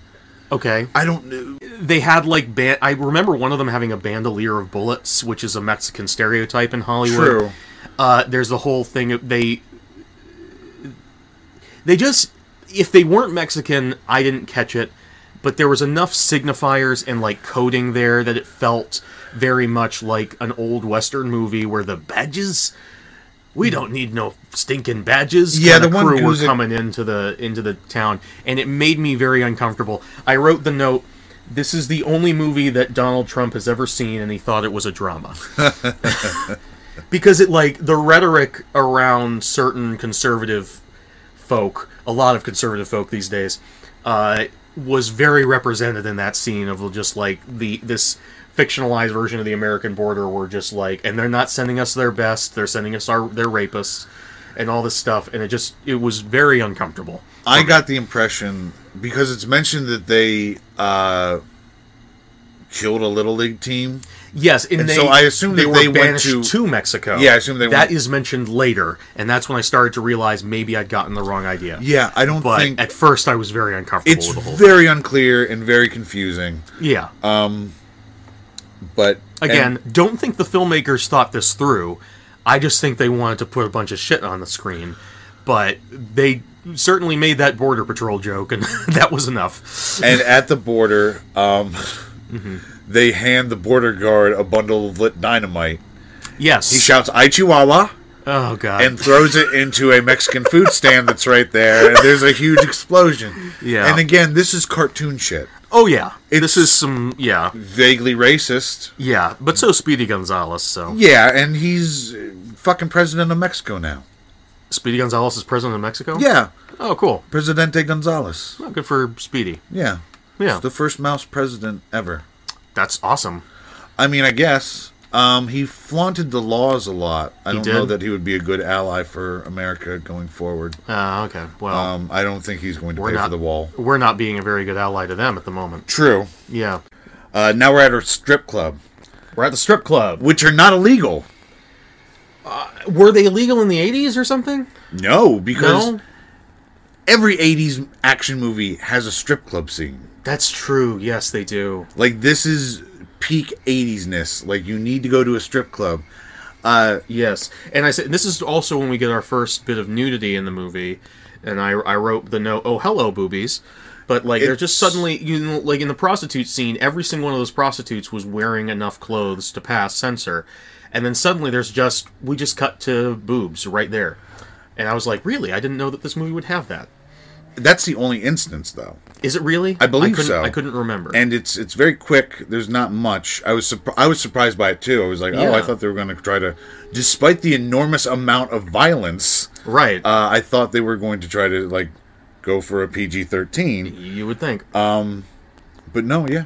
It's bizarre. yeah. and he forces everybody to leave the strip club or if they come back he'll kill them Yep. No, he he tells uh, every everybody if you come back to the strip club, I will kill you, and then he he says that to every single person in as they leave the bar. Oh no! First, first he has this great moment where uh, he tells everyone to. He says, "Good people go to one side of the bar, scumbags go to the other," and everyone goes to one side. He's like, I didn't know you were all scumbags. And then they all run to the other side. and then it's just again no establishing shots new new location drug crime uh, a bomb comes through the window it's like a white box that says this is not a bomb That's right. and the bomb explodes and the neighbors are so fucking They're happy so fucking happy. they're so happy yeah. um That's where I really drew the the connection to the Death Wish movies at that point was just like just the old people cheering him on. I was just oh my god, this is like that. There's this great scene in Death Wish three, I think, where a mugger runs past um, Charles Bronson on the street and just grabs his bag, and Charles Bronson looks at him really annoyed and just pulls out a handgun and shoots him in the back and then just goes over picks up the bag and the entire street erupts into spontaneous applause and he just walks away from the body waving behind at them and walks on that scene could be in this movie with no but the problem is that death wish 3 thinks it's serious and this movie knows it's funny and i don't and there's so little difference yeah it's again like i was saying like does the person who wrote this know why it is funny I think they must. I think they must on- on some level because they're, that opening is so genius. But It at the is. same time, wow, this movie is dumb. it is Yeah, um i've never seen any death wish movie uh, they're not worth it. okay But yeah, they're not worth it. Well, you were. It's a fucking treasury of reference for you today. Like you're Yeah, drawing on it endlessly. I it just that's what I kept thinking about in these movies. The opening made me think of Naked Gun, and then everything after that made me think of Death Wish and a little bit of Delta Force. But I'm less familiar with that one. Yeah, I've, I've not seen Delta Force. either. Yeah, Uh, one of my favorite shots of the movie. Now, Yeah. we see a shop window. It yes, Says porno sex. that's right. it says porno sex, and I love that. But it, it the camera pulls out a little bit more, and you see it says hot porno sex. And then it pulls out a little bit more erotic hot porno sex. That is that is a classic Looney Tunes joke right that there. well i don't know that it was even a it wasn't like like purposeful pullouts like this no, was it just wasn't. the full It was it was it was this, it was this, if it had been like "Da-da, da-da, da-da," that would have been a solid Bugs Bunny gag, but but just the phrase porno sex just oh yeah. makes me laugh Then we cut to um after getting the what are they called again? The Gadzooks. the guziks the Guziks, the the Guziks, getting the they got the Guziks over the border. They're taking the Guziks um, in in uh, into uh, the city, and it's a long fucking road trip uh, to take them into the city. Meanwhile, there's also a, an intercut during the scene which shows that Trax has started hanging people in, in the streets from street lamps, which is terrifying. And I, I, I thought that was a scene because it was so closely intercut.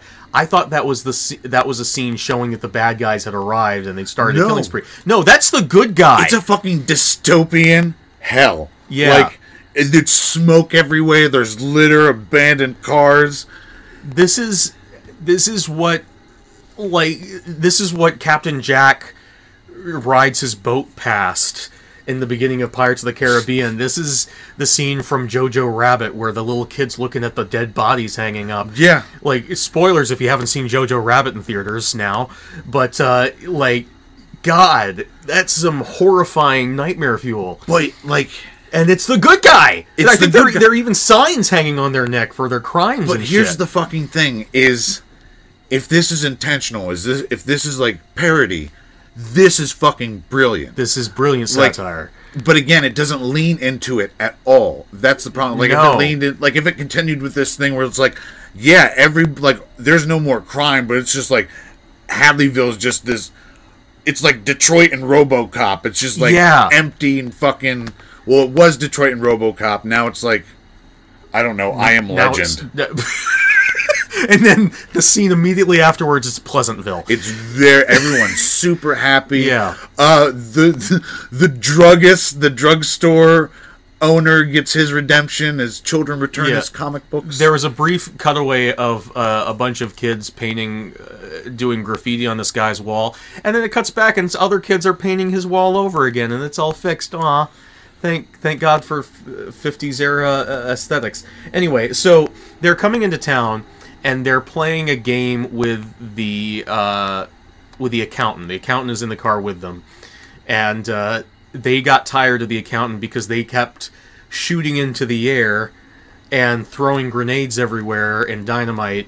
And uh, the guy was like, you know, the, the boss doesn't really want any unnecessary expenditures on this trip. he has a great line reading of bullets cost money. And I wish it just ended there. I do wish That would yeah. have been like a great joke of just like, don't do that, guys. Those are that's money you're shooting. but he's but they're they've been singing the whole time in in Spanish at first, and they make him sing with them, and then it, when it cuts back to them, they're singing "Old MacDonald Had a Farm," which is hilarious. That they've it- it- to me the joke was that they've gone through all the songs that they know. They're now on "Old MacDonald Had a Farm," but it continues into this weird, bizarre torture game where they're holding the uh, the accountant's finger and they're making him do the animal noises and if he doesn't get the animal noise right, they break a finger. And so, and then they go to Gazelle, and he's like trying to guess what the Gazelle's voice is. He can't figure it out. They say, No, Gazelle ain't got no voice box, and break his finger. And I just loved that line. I hated that bit. You hated that I bit? hated that oh, bit. Okay. I I, thought it enjoyed was it. dumb. That's okay. I just enjoyed Gazelle ain't got no voice box. That was a nice line reading. I also liked the accountant's acting when they made him sing the Spanish song, like, Yeah. and he finally like agreed to do it. Like, yeah. he's a good. He should have been tracks. He. He That should would have been really funny if Trax was just like this schlubby, like George Costanza type guy. I I like, would- I've been out of the game for a little while, guys. I would love that movie. that would I- be an amazing movie. We We, Uh, should make that movie. should. Yeah. I'm not just saying that because I am a schlubby guy. hey Billy, I wonder who should play the fat guy. who should play the fat guy, Billy? there's a there's a press conference with the police chief and Priscilla Barnes. Uh, the chief just keeps going bullshit. Yeah, because the, the press keeps uh, accusing him of being behind this in some way, and he keeps saying, bullshit, bullshit. And then a lone hero stands in the crowd. Because Trax has infiltrated the press conference to, I guess, make sure he's they're still on his side. I don't fucking know. Uh, I don't. I think you want to ask pro tracks related questions. And he's got like Groucho Marx glasses on or He something. has glasses. He has a fake mustache. Yeah, Um, yeah. And he just and he has is like, what do you personally feel about the efforts of this vigilante who's now called the cowboy? By the way, by the end of this movie, he's been named by the press the cowboy, which happens off screen. We don't hear about this. They just suddenly start calling him the cowboy apropos of nothing. Palucci and his gang also call him the cowboy. Yeah, Palucci and his gang. Everyone calls him the cowboy all of a sudden. In one scene, um, his sidekick there says, "You need, you need to have some sort of logo so people know who you are. That's why Batman wears the bat."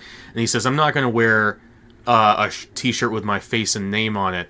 And then, at least in the final scene, if not a few scenes before that, suddenly he's wearing a t-shirt with a picture of him on it doing the. Um, I guess it's the picture that they took in the He's posing in the, with in the his stripper guns. club. Yeah. It's it's it's it, The he's- he's stripper club, in the stripper club, you the know, stripper association, the stripper association, yeah, uh, the stripper league, in the stripper league building, yeah.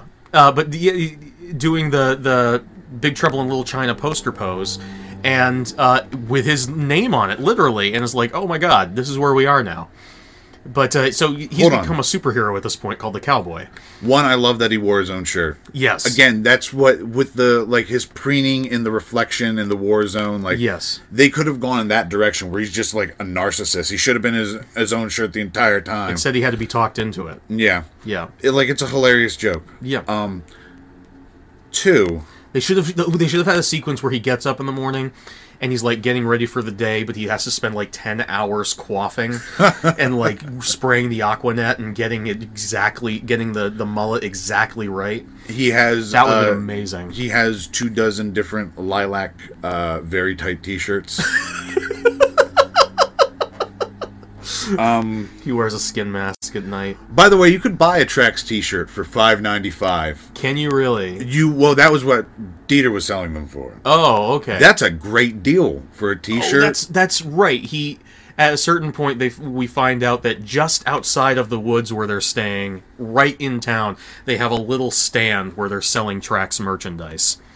Uh, which is bizarre, and it's only in like one scene, I think. it's I, I think it's in a couple it comes back at the end but Yeah. you know if the police wanted to find tracks which or, they clearly don't. or if the press wanted to find him Yeah, more seems likely. like good seems like it'd be a might, safe might bet be a clue. Might be a clue. hold on Okay. very important question Yes. what if shadow stevens was jack burton in big trouble in little china Okay. better movie or worse movie I haven't seen Big Trouble in Little China yet. oh okay we need to watch that then I know we do, and uh, I I've I've heard from my brother Alex that it's an amazing movie. Uh, Shadow Stevens definitely worse. Definitely worse. i mean he is up against kurt the hurt russell exactly. Yeah, no, it would be worse. Kurt but- Russell is my boy. Yeah, I'm I not love going to argue. I That. love Kurt Russell. I just, I just like to imagine what could have been. yeah, it's fun. Like I, I still like to imagine what would have happened if you know Tom Selleck had been Indiana Jones or Kurt Russell had been Han Solo. Uh, both worse, I think, but you know, Yeah, yeah. I don't know. Tom Selleck as Indiana Jones would be interesting to see. I think he would be fine. I've seen his audition tape, and he was pretty good in it. Um, but uh, the problem is, he's just a le- what? I'm imagining Tom Selleck's audition tape, audition tape just being him like jerking around the room in a fedora, like pretend cracking a whip, going like ha. ha!" That's all I can picture right now. It's just like, it's like snakes. Ha! I well, my point is, he would have been a good choice for it. I just think that Harrison Ford is a much better actor than him, and brought s- stuff to the role that he couldn't have. Yeah. I think it would have been perfectly fine. Just like I think Kurt Russell would have been perfectly fine as Han Solo. I just think Harrison Ford is a much better actor than either of them, and he brings something that they don't. Sure. Yeah, but I Okay. mean that's debatable. There's a montage where uh, Trax and Dieter dance by the lakeside. Oh my god, yes. Oh, yes. Yeah. They just dance and they keep showing. This is during the bit where we see the, the city being rebuilt, and they're just dancing by the lakeside. Just just dancing. And it's sad. it's not good dancing. No, it's Yeah. it's very stiff. It- but It was like a scene right out of uh, Pocket Ninjas. It was it was so weird. uh, but after that, Trax finally meets the mayor at the public library. Yeah. Okay. So after so after that press conference, after the press conference, where he says, uh, "Do you personally agree with the actions of the cowboy?" and the chief, by the way, I don't think we mentioned this, says, "Yes, I am absolutely in favor of what he's doing." Uh-huh. I miss when people were just summarily executed. Right. Yeah. And and uh, yeah, he says something like that. They leave the press conference, and the mayor's like, "Okay, you have to hold off on this. I know that we both agree on this, but you have to not say that shit in public." And then she gets a note, which the film does a terrible job of telling us what that is, but we are we find out that part of the reason why Trax was there was to drop a note off to the mayor to meet him at the library while he has his sidekick out front in full commando gear uh, s- standing guard and then he is inside looking up uh, why all of his cookies suck in the in in as she's looking as she says when she sees him looking to make a better batter um, and uh, she comes in to see him in the library and she has a thing for five heads and just immediately just immediately is has the most hots for him Yeah, she uh, she's practically orgasming Oh, as she's talking to him. absolutely just Um, at the sight of his christopher mcdonald face Kisses him, jumps away, says they can't do that, goes back. Can't do for this, more. we're on two opposite sides. You're in the wrong and I'm in the right. and I don't know. I It's so weird. I don't care for it. Literally jumps his bones right there and starts talking about like I haven't been laid since, I was, in elected." office. Also, I did not realize that she was the mayor until this point. Yeah, I thought she was a district attorney. I had no clue who- what the fuck she was. We I don't believe we ever learned her name. they they have one of those scenes where you know like the the couple making out and the wave crashes over them Well, here or it's- the couple making out and the train goes into the tunnel in the, in the old hollywood movies and this one they start m- they she jumps his bones starts they start making out and then suddenly the librarian ghost from ghostbusters is there and not literally but the fi- the, the file system the, Card, catalog the card drawers catalog burst open, burst open like and in start Ghostbusters and start flying ejaculating everywhere. And then the fountain out front starts ejaculating everywhere. And it's um I hated it. it's it's e- exceedingly erotic. it. It's super erotic. I mean, It's it's not at all erotic. It was not sexy. it was it was so stupid. It, was, was- it was like it's a it's another sign of this movie not being willing to commit to anything. Where it's this kind of if this had happened again in the Naked Gun or an aeroplane, uh, especially an aeroplane, I would have bought it. But because of the this movie had not set up that kind of tone yeah, yet. So it it it, it didn't work for me. It also this bit is coming out of nowhere. We didn't nowhere. no fucking clue who this character is. This is the first time that these two have met. We barely know who Trax is, much less the mayor. Can anyone know who Trax is though? Can Trax know who Trax is? I don't know. He has integrity. He does. Yeah. Before It's a when- very white bread idea about what's right and wrong. there is a uh, line when she's coming onto him. She like straddles him. She's up on the table. She straddles him, Yeah. and she says, uh, "How do you want your money? Cash or trash?" I assume referring to her vagina as trash. I don't know. doesn't it because say her legs something- are spread like she's showing him Yeah. and i assume like she's just cash like- or trash Like trashy, I guess. I don't know. and And- then I think he says something like trash is for shooting or something like that. because he had a weird trash metaphor earlier or with earlier in the, the uh, movie, yeah. hadley chief uh, like difference between garbage and trash is you kill trash so it's just just I were there. I, I wrote at some point. It was like, were there pages missing? Like it just it, feels like there there's were. no connective tissue it feels like they were carrying the script from the typewriter to the, s- the studio head for approval, and pages were just dropping out of it as they walked. Because there's yeah, there's no connective tissue between any of these moments that we've been scenes mentioning. just start and stop this whole podcast sounds like we have ADD and it's it's it's believe it or not it's not us it's just this movie it it just keeps going and it leaves you behind but we're almost to the end okay So now this is my another contender for my least favorite jokes scene specifically one element. Um it cuts back to the bad guy Palucci's in bed getting a hand job getting a hand job as while he lifts working out small weights. that was already super weird Yeah. They start to have sex. Tracks burst through their French doors on a motorcycle. Yep. Where'd he get the motorcycle? Uh who knows? who knows yeah doesn't matter and again this is is it intentional that we don't know where he gets the motorcycle he just has it because it's awesome for the scene or is it just shitty writing who knows uh fuck it trax tells palucci he needs to get out of town Nope. He tells Palucci, stick him up. And Palucci sticks his hands up, and the girlfriend sticks her hands up. And he says, no, stick him all the way up. And then his erection comes up. Palucci's erection comes up under the blanket.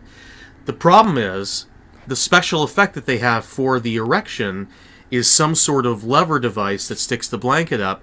and whatever they have working at some sort of mechanical device or like a an unlucky intern on the set who had to be down there at crotch level poking it up, whatever it is, uh, doesn't work right. So the blanket is continuing to rise and rise and rise ever so slightly for the rest of the scene as they keep cutting back to him and cutting back to uh, tracks the blanket keeps rising and i was like my god this guy has the biggest dick I didn't notice that, yeah and I'm wondering if it's part of the joke is that he's getting turned on by tracks. if it And was is- part of the joke and it was supposed to be getting bigger then they needed to commit even harder and had the dick just envelop his entire head at certain point i don't this is why i think it was a mistake because at a certain point when it cuts back to what's the actor's name again i'm sorry Robert Davi. Robert Davi. Robert Davi suddenly adjusts the blankets so that he almost is doing one of those like knees up situations to cover that area. And I think what happened was they shot his uh, part of the scene all in one take. And the thing wouldn't stop going up, and the joke was over, and they needed to move on. So he just kind of adjusted himself because it no longer looks like there's an erection there anymore at a certain point. It just looks like he's he's like making a blanket tent to cover up the thing. And again, maybe that's part of the joke and it's just badly handled, but it really looks like the actor trying to get on with the scene. You paid way more attention to this dick than I did. I was I was so enraptured by this my ginormous dick. oh man. Yeah. Well, Robert Davi's a rugged looking man. To say the least. Yeah. Uh, so Trax uh, drives the motorcycle out into the hallway of the house and Yes. runs into Palucci's son. I who's a guess. druggie has an arrow through his head like Steve Martin. A He's signs a diaper. I feel like all I'm doing is making references to things, but I, I kept thinking about uh, the this the mentally challenged son in Twin Peaks who wears the Indian headdress, Johnny. Johnny, because and and this is again something that comes right the fuck out of nowhere and is n- almost never mentioned again. It's it's just this. He Three just minute scenes. he's just there with an arrow through his head, and he's talking really slurred. Yeah. So I wasn't sure if he was on drugs or if he was mentally handicapped. Uh, smoke billowed out of his room when the Never door mind. opened. He was on drugs. Uh, it was it's this is the, uh, another candidate for like my least favorite joke. I fucking hate I don't That- know what the joke is. the joke is that the kid is weird. That's not a joke. That's I know. That's why I hate it. That's why I hate it is because it's just like it's not a here's Oh, this God. fucking weird kid, and Trax doesn't like say anything funny. Doesn't like burn him or anything. You just like The closest thing to a joke is the kid tries to shoot tracks. well, he does shoot Trax. He does shoot tracks. That's right. And tracks shoots the arrowhead and the feathered bit off the two ends of the arrow that he has on his head, and and he's like, "Sorry, I had to try." And I'm like, "That's that's the closest thing to a joke in the entire scene." Well, he also says, "Guess I'm still trying to impress my dad." It's like we all have that problem, and s- you know what? You're right. That's the worst joke. I don't know. There's one other contender, okay. but apparently you love this joke. Anyway, so um, Hold on. I did miss one thing. Okay. There's another cutaway to the bad guys coming into town. The bad guys take so fucking long to get to town, uh, and they one, this one great. There's this one great bit. This is legitimately much funnier than the than the than the singing bit.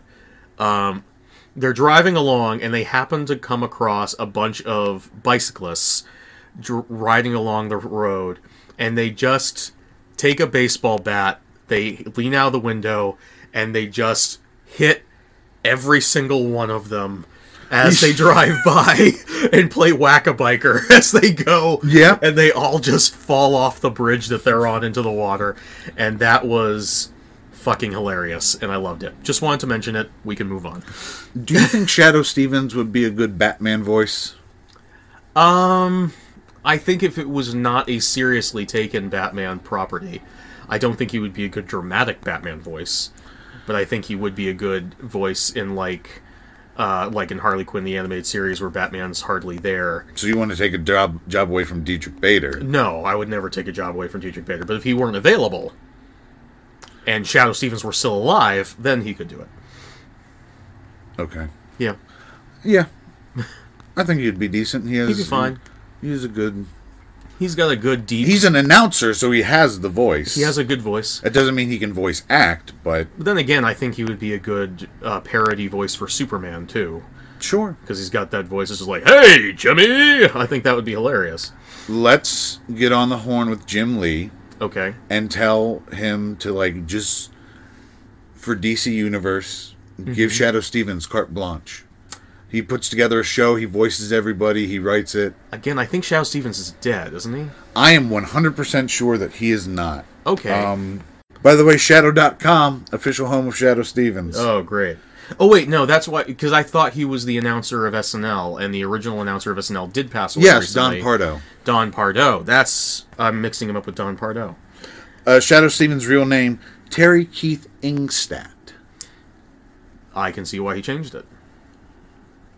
I was hoping that Shadow was a family name. Yeah, They came from like a clan of mall goths. like the first mall goths off the Mayflower. The, uh huh. that's where the Stevens came from. Shadow Stevens, Raven Stevens. Right. Grimscroft Stevens. Perfect. Palucci has a little goes to have a little meeting with uh with uh Trax Trax and Dieter.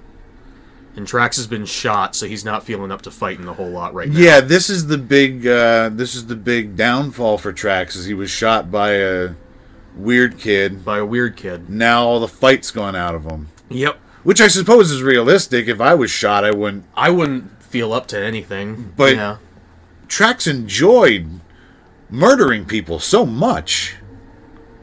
Yeah, I don't know. m- m- Is this some? Is this another thing where it's like meta commentary, where the the in, the invulnerable badass of Commando is only good as long as he remains invulnerable, and the minute he gets a punch in the nose, he steps out of it? Or I can guarantee you it's not that. cool. I can 100% guarantee you it's not that.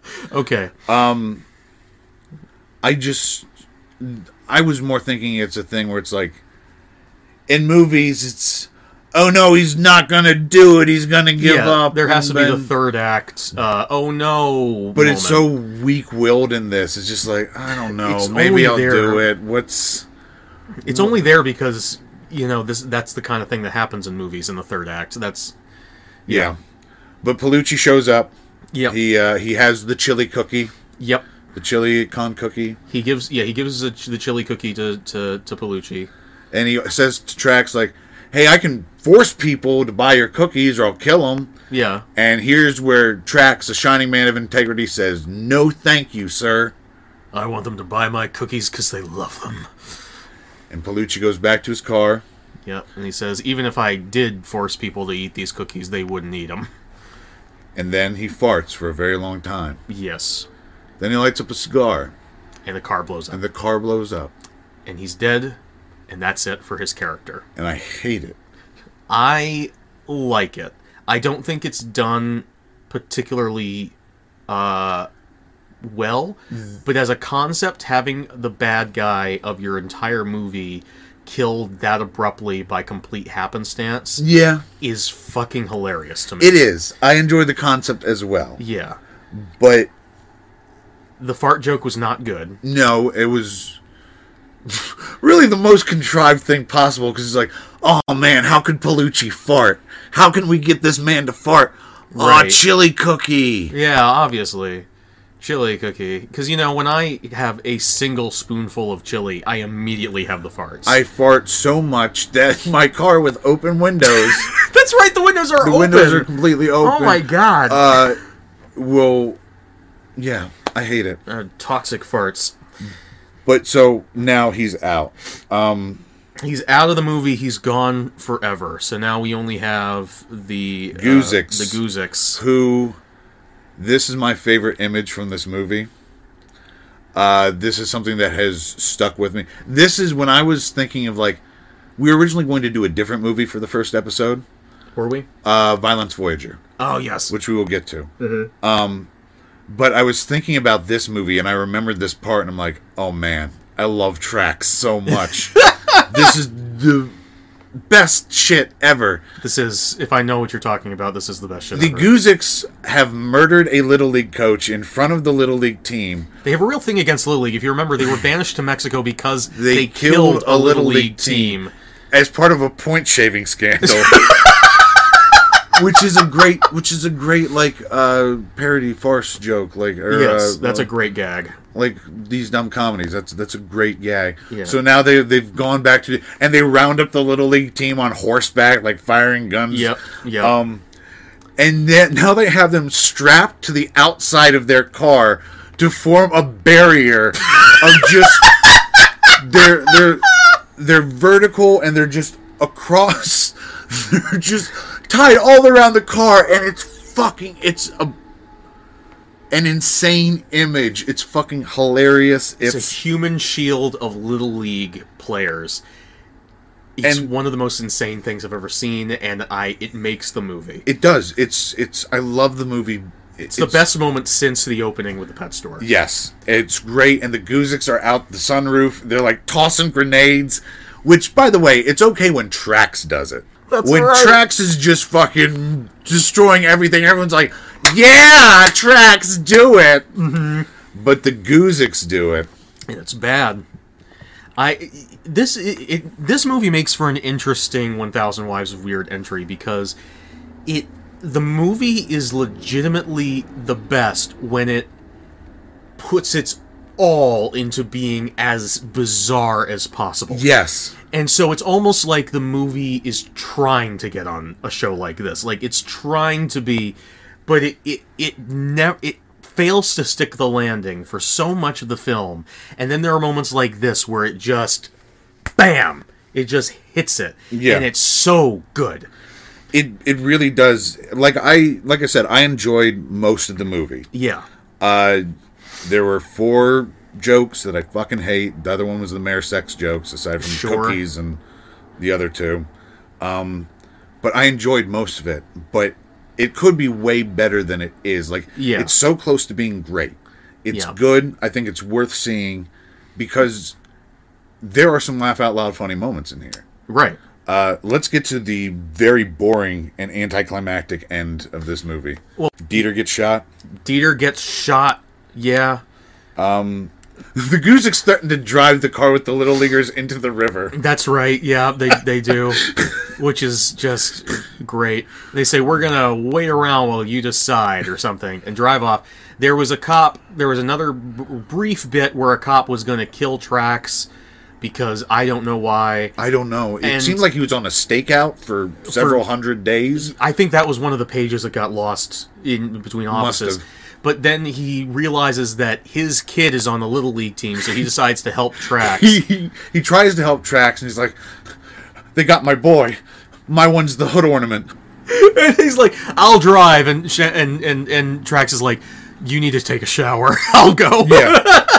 but they uh, there is a great exchange that I specifically noted. Yeah. Uh, they get some help for Dieter, like they're taking him to the hospital. And Yes. The mayor looks in and he says, "Oh, he's losing a lot of blood." Trax goes, "How much?" The chief says, "It looks like a liter." Trax goes, "Damn." Dieter lost a liter. Oh fuck, that was. Uh, I delivered it better than he did. you delivered it better than the movie did, and it's But still it's- a bad joke. it's a bad joke, but it's so amazingly bad. Like this is this is a this is this is where that is a line where Leslie Nielsen could have sold it. I just think about the writing process for the line where it's like it's like you have to no one says how much when you sit when he says like he's losing a lot of blood it's like it's a lot no one has a measuring cup we're not it's like and but it's it's such a contrived Yeah. way to get to a joke that is not worth it in any way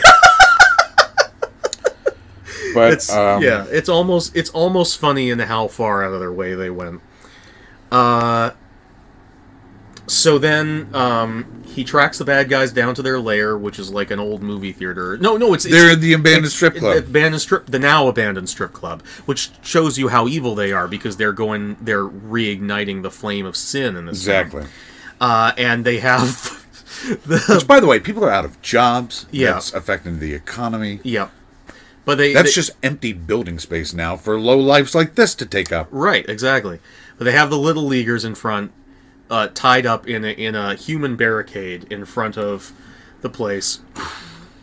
Um, tracks. Which there's nothing stopping anybody from just like going up and like taking the kids away. no, they're not even watching them. They're inside, like watching TV, and I think still shooting their guns off. Yeah, yeah, and oh, I think they're like they're they're taking turns dunking each other underwater, and seeing how long they can last without dying.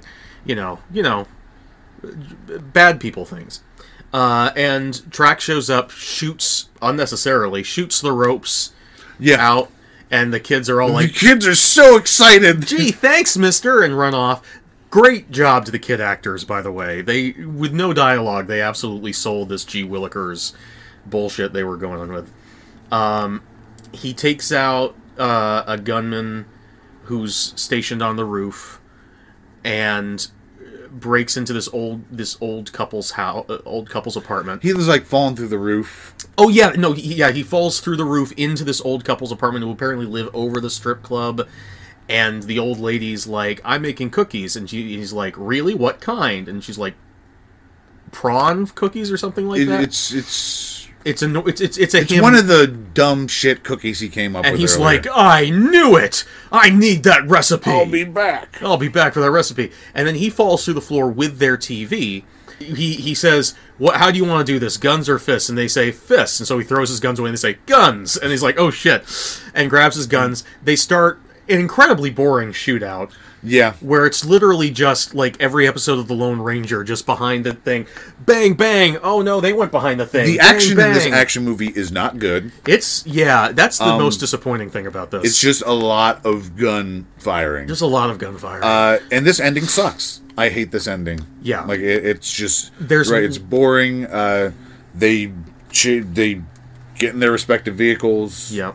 Oh, Well, well, there's one good gag in this. So they're they're shoot shoot shoot. The TV is still on somehow, and it's it's it's a talk show host talking about something, and and, and uh, sh they she suddenly starts talking about, and it's a fact that killers have teeny weeny pathetic little penises.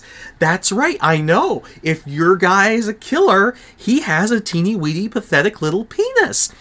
And he calls it a wazoo. Oh, at Wazoo, one point. yeah. And they suddenly, uh, all four of them, three bad guys, one tracks, stop shooting and just start staring at this TV screen.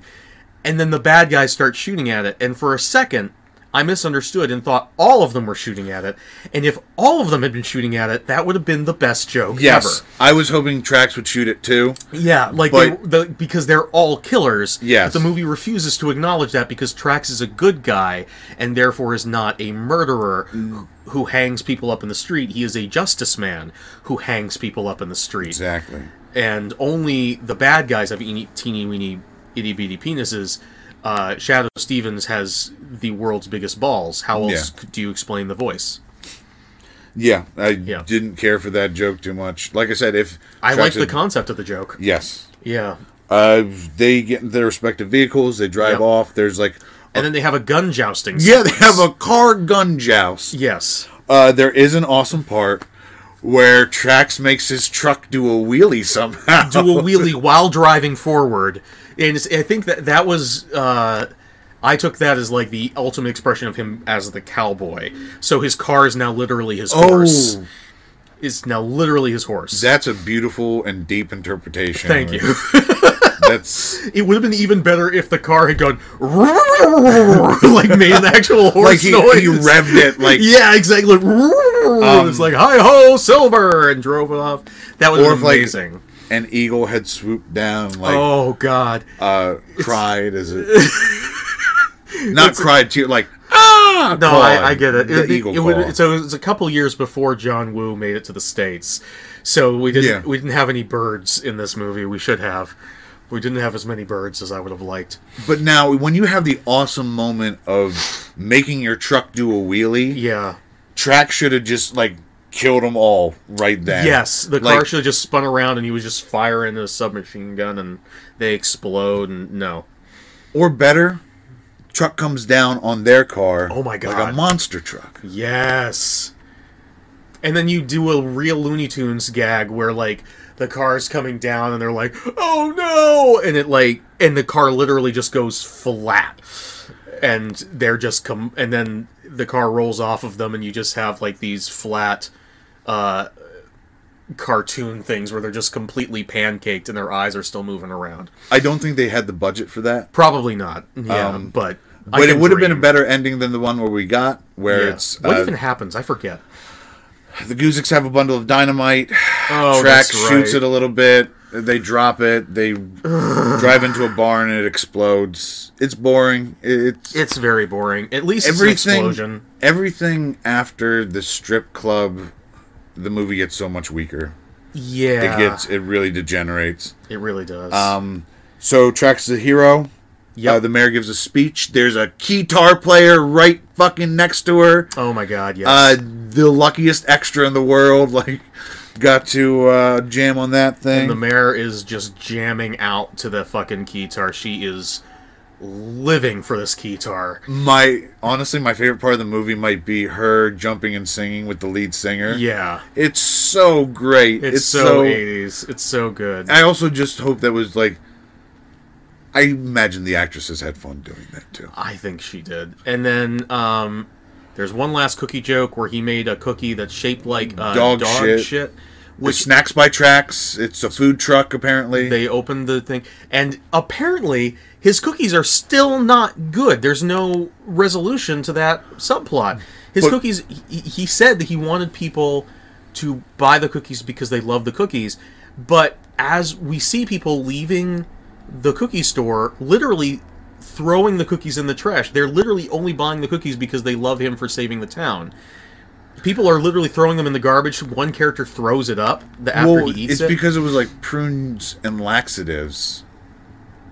Still, I don't. Yeah, I, I didn't Oh. It's- notice them throwing it out. I, I saw a couple of people just throwing bags of cookies into Uh, the trash as they Then walked that's by. fucking hilarious. That's hilarious that it's this empty, useless victory. It's It's a completely empty victory it's a for him. beautiful irony in a movie that has no irony whatsoever. I yeah, I yeah, the movie could have used some irony. But uh, but yeah, so and then uh, Dieter is manning tracks by snacks. Yep. snacks by tracks. he's alive. He He's survived. alive. He He's shot. survived. Uh, unlike his family, Dieter's a lucky man. He survived his father. He survived the Guziks. And then If Trax- there was a track series, like Dieter would just almost always be dying. oh my god, I would I would pay to see that just to have every just like oh my god you killed Kenny. it's like every episode. Oh my god you killed Dieter. But who shows up to try out Trax's cookies? who does? Famous Amos himself. Oh, was that who that was? That was who that was. You didn't recognize. I did uh, not recognize Famous Amos. Yeah, I and don't. he throws it throws up the cookie. I think Yeah. is what he does. Yeah, and then uh, Trax is like, "Watch the counter for me, Dieter," and he goes out to see his his lady love the mayor. And then the movie ends on probably the most bizarre sh- camera shot I may have ever seen as a last shot of a movie.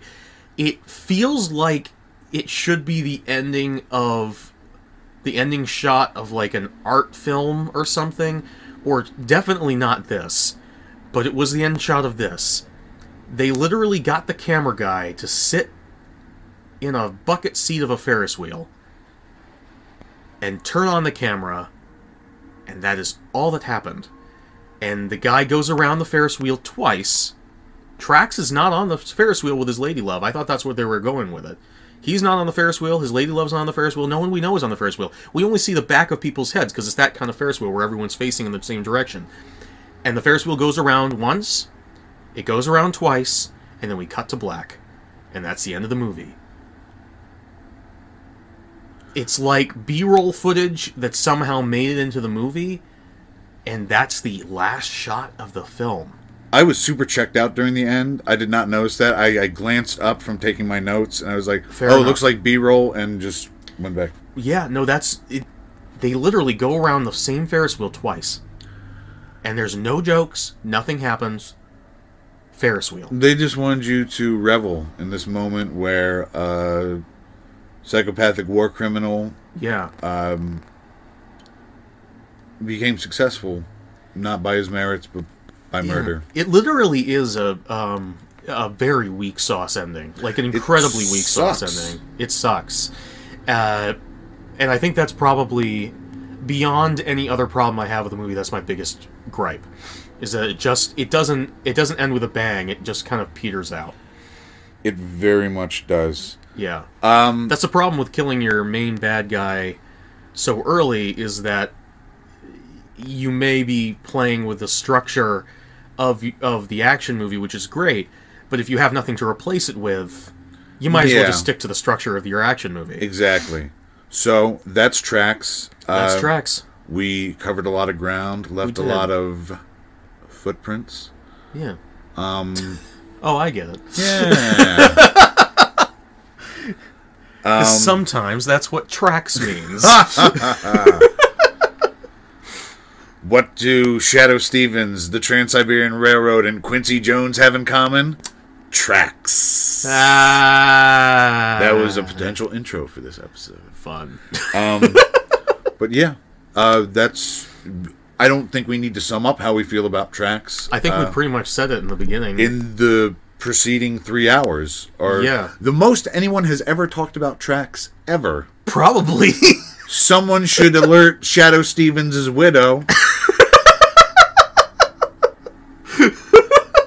oh right, he's not dead. He's you just not buried him in your mind. I just buried him in my mind, yeah. Someone should alert Shadow Stevens' widow. He's not dead. know that people are talking about him. next week, uh, or whenever we record again, if it's next week, next month, whatever we do, um, uh, next time we're going to be talking about uh, the most recent live action Japanese iteration of the Godzilla franchise, Shin Godzilla. Okay. Uh, I'm, I'm very curious to get your thoughts on it. now Probably the most unique film in the entire franchise, Shin Godzilla. Shin Godzilla. Do I need to see Ankle Godzilla? No, it is Okay. it is a completely unrelated from the rest of the parts of the foot. Okay. Yeah, What about the leg? uh, no, completely completely self-contained. All right. Yeah, Okay, Shin Godzilla it is then. Shin Godzilla. Is that something you have given me a copy of? Is that one of the DVDs I think so. I, have? think so because Okay. I did get a. I have the Blu-ray. and I think I gave you the DVD. Yeah. That'll work. All Yep. right. All right. Okay. Uh, we should come up with a catchphrase for to sign off the end of episodes. Uh, sure. so that's that's homework. That's homework. Let's give this a real week ending. Bye. Uh,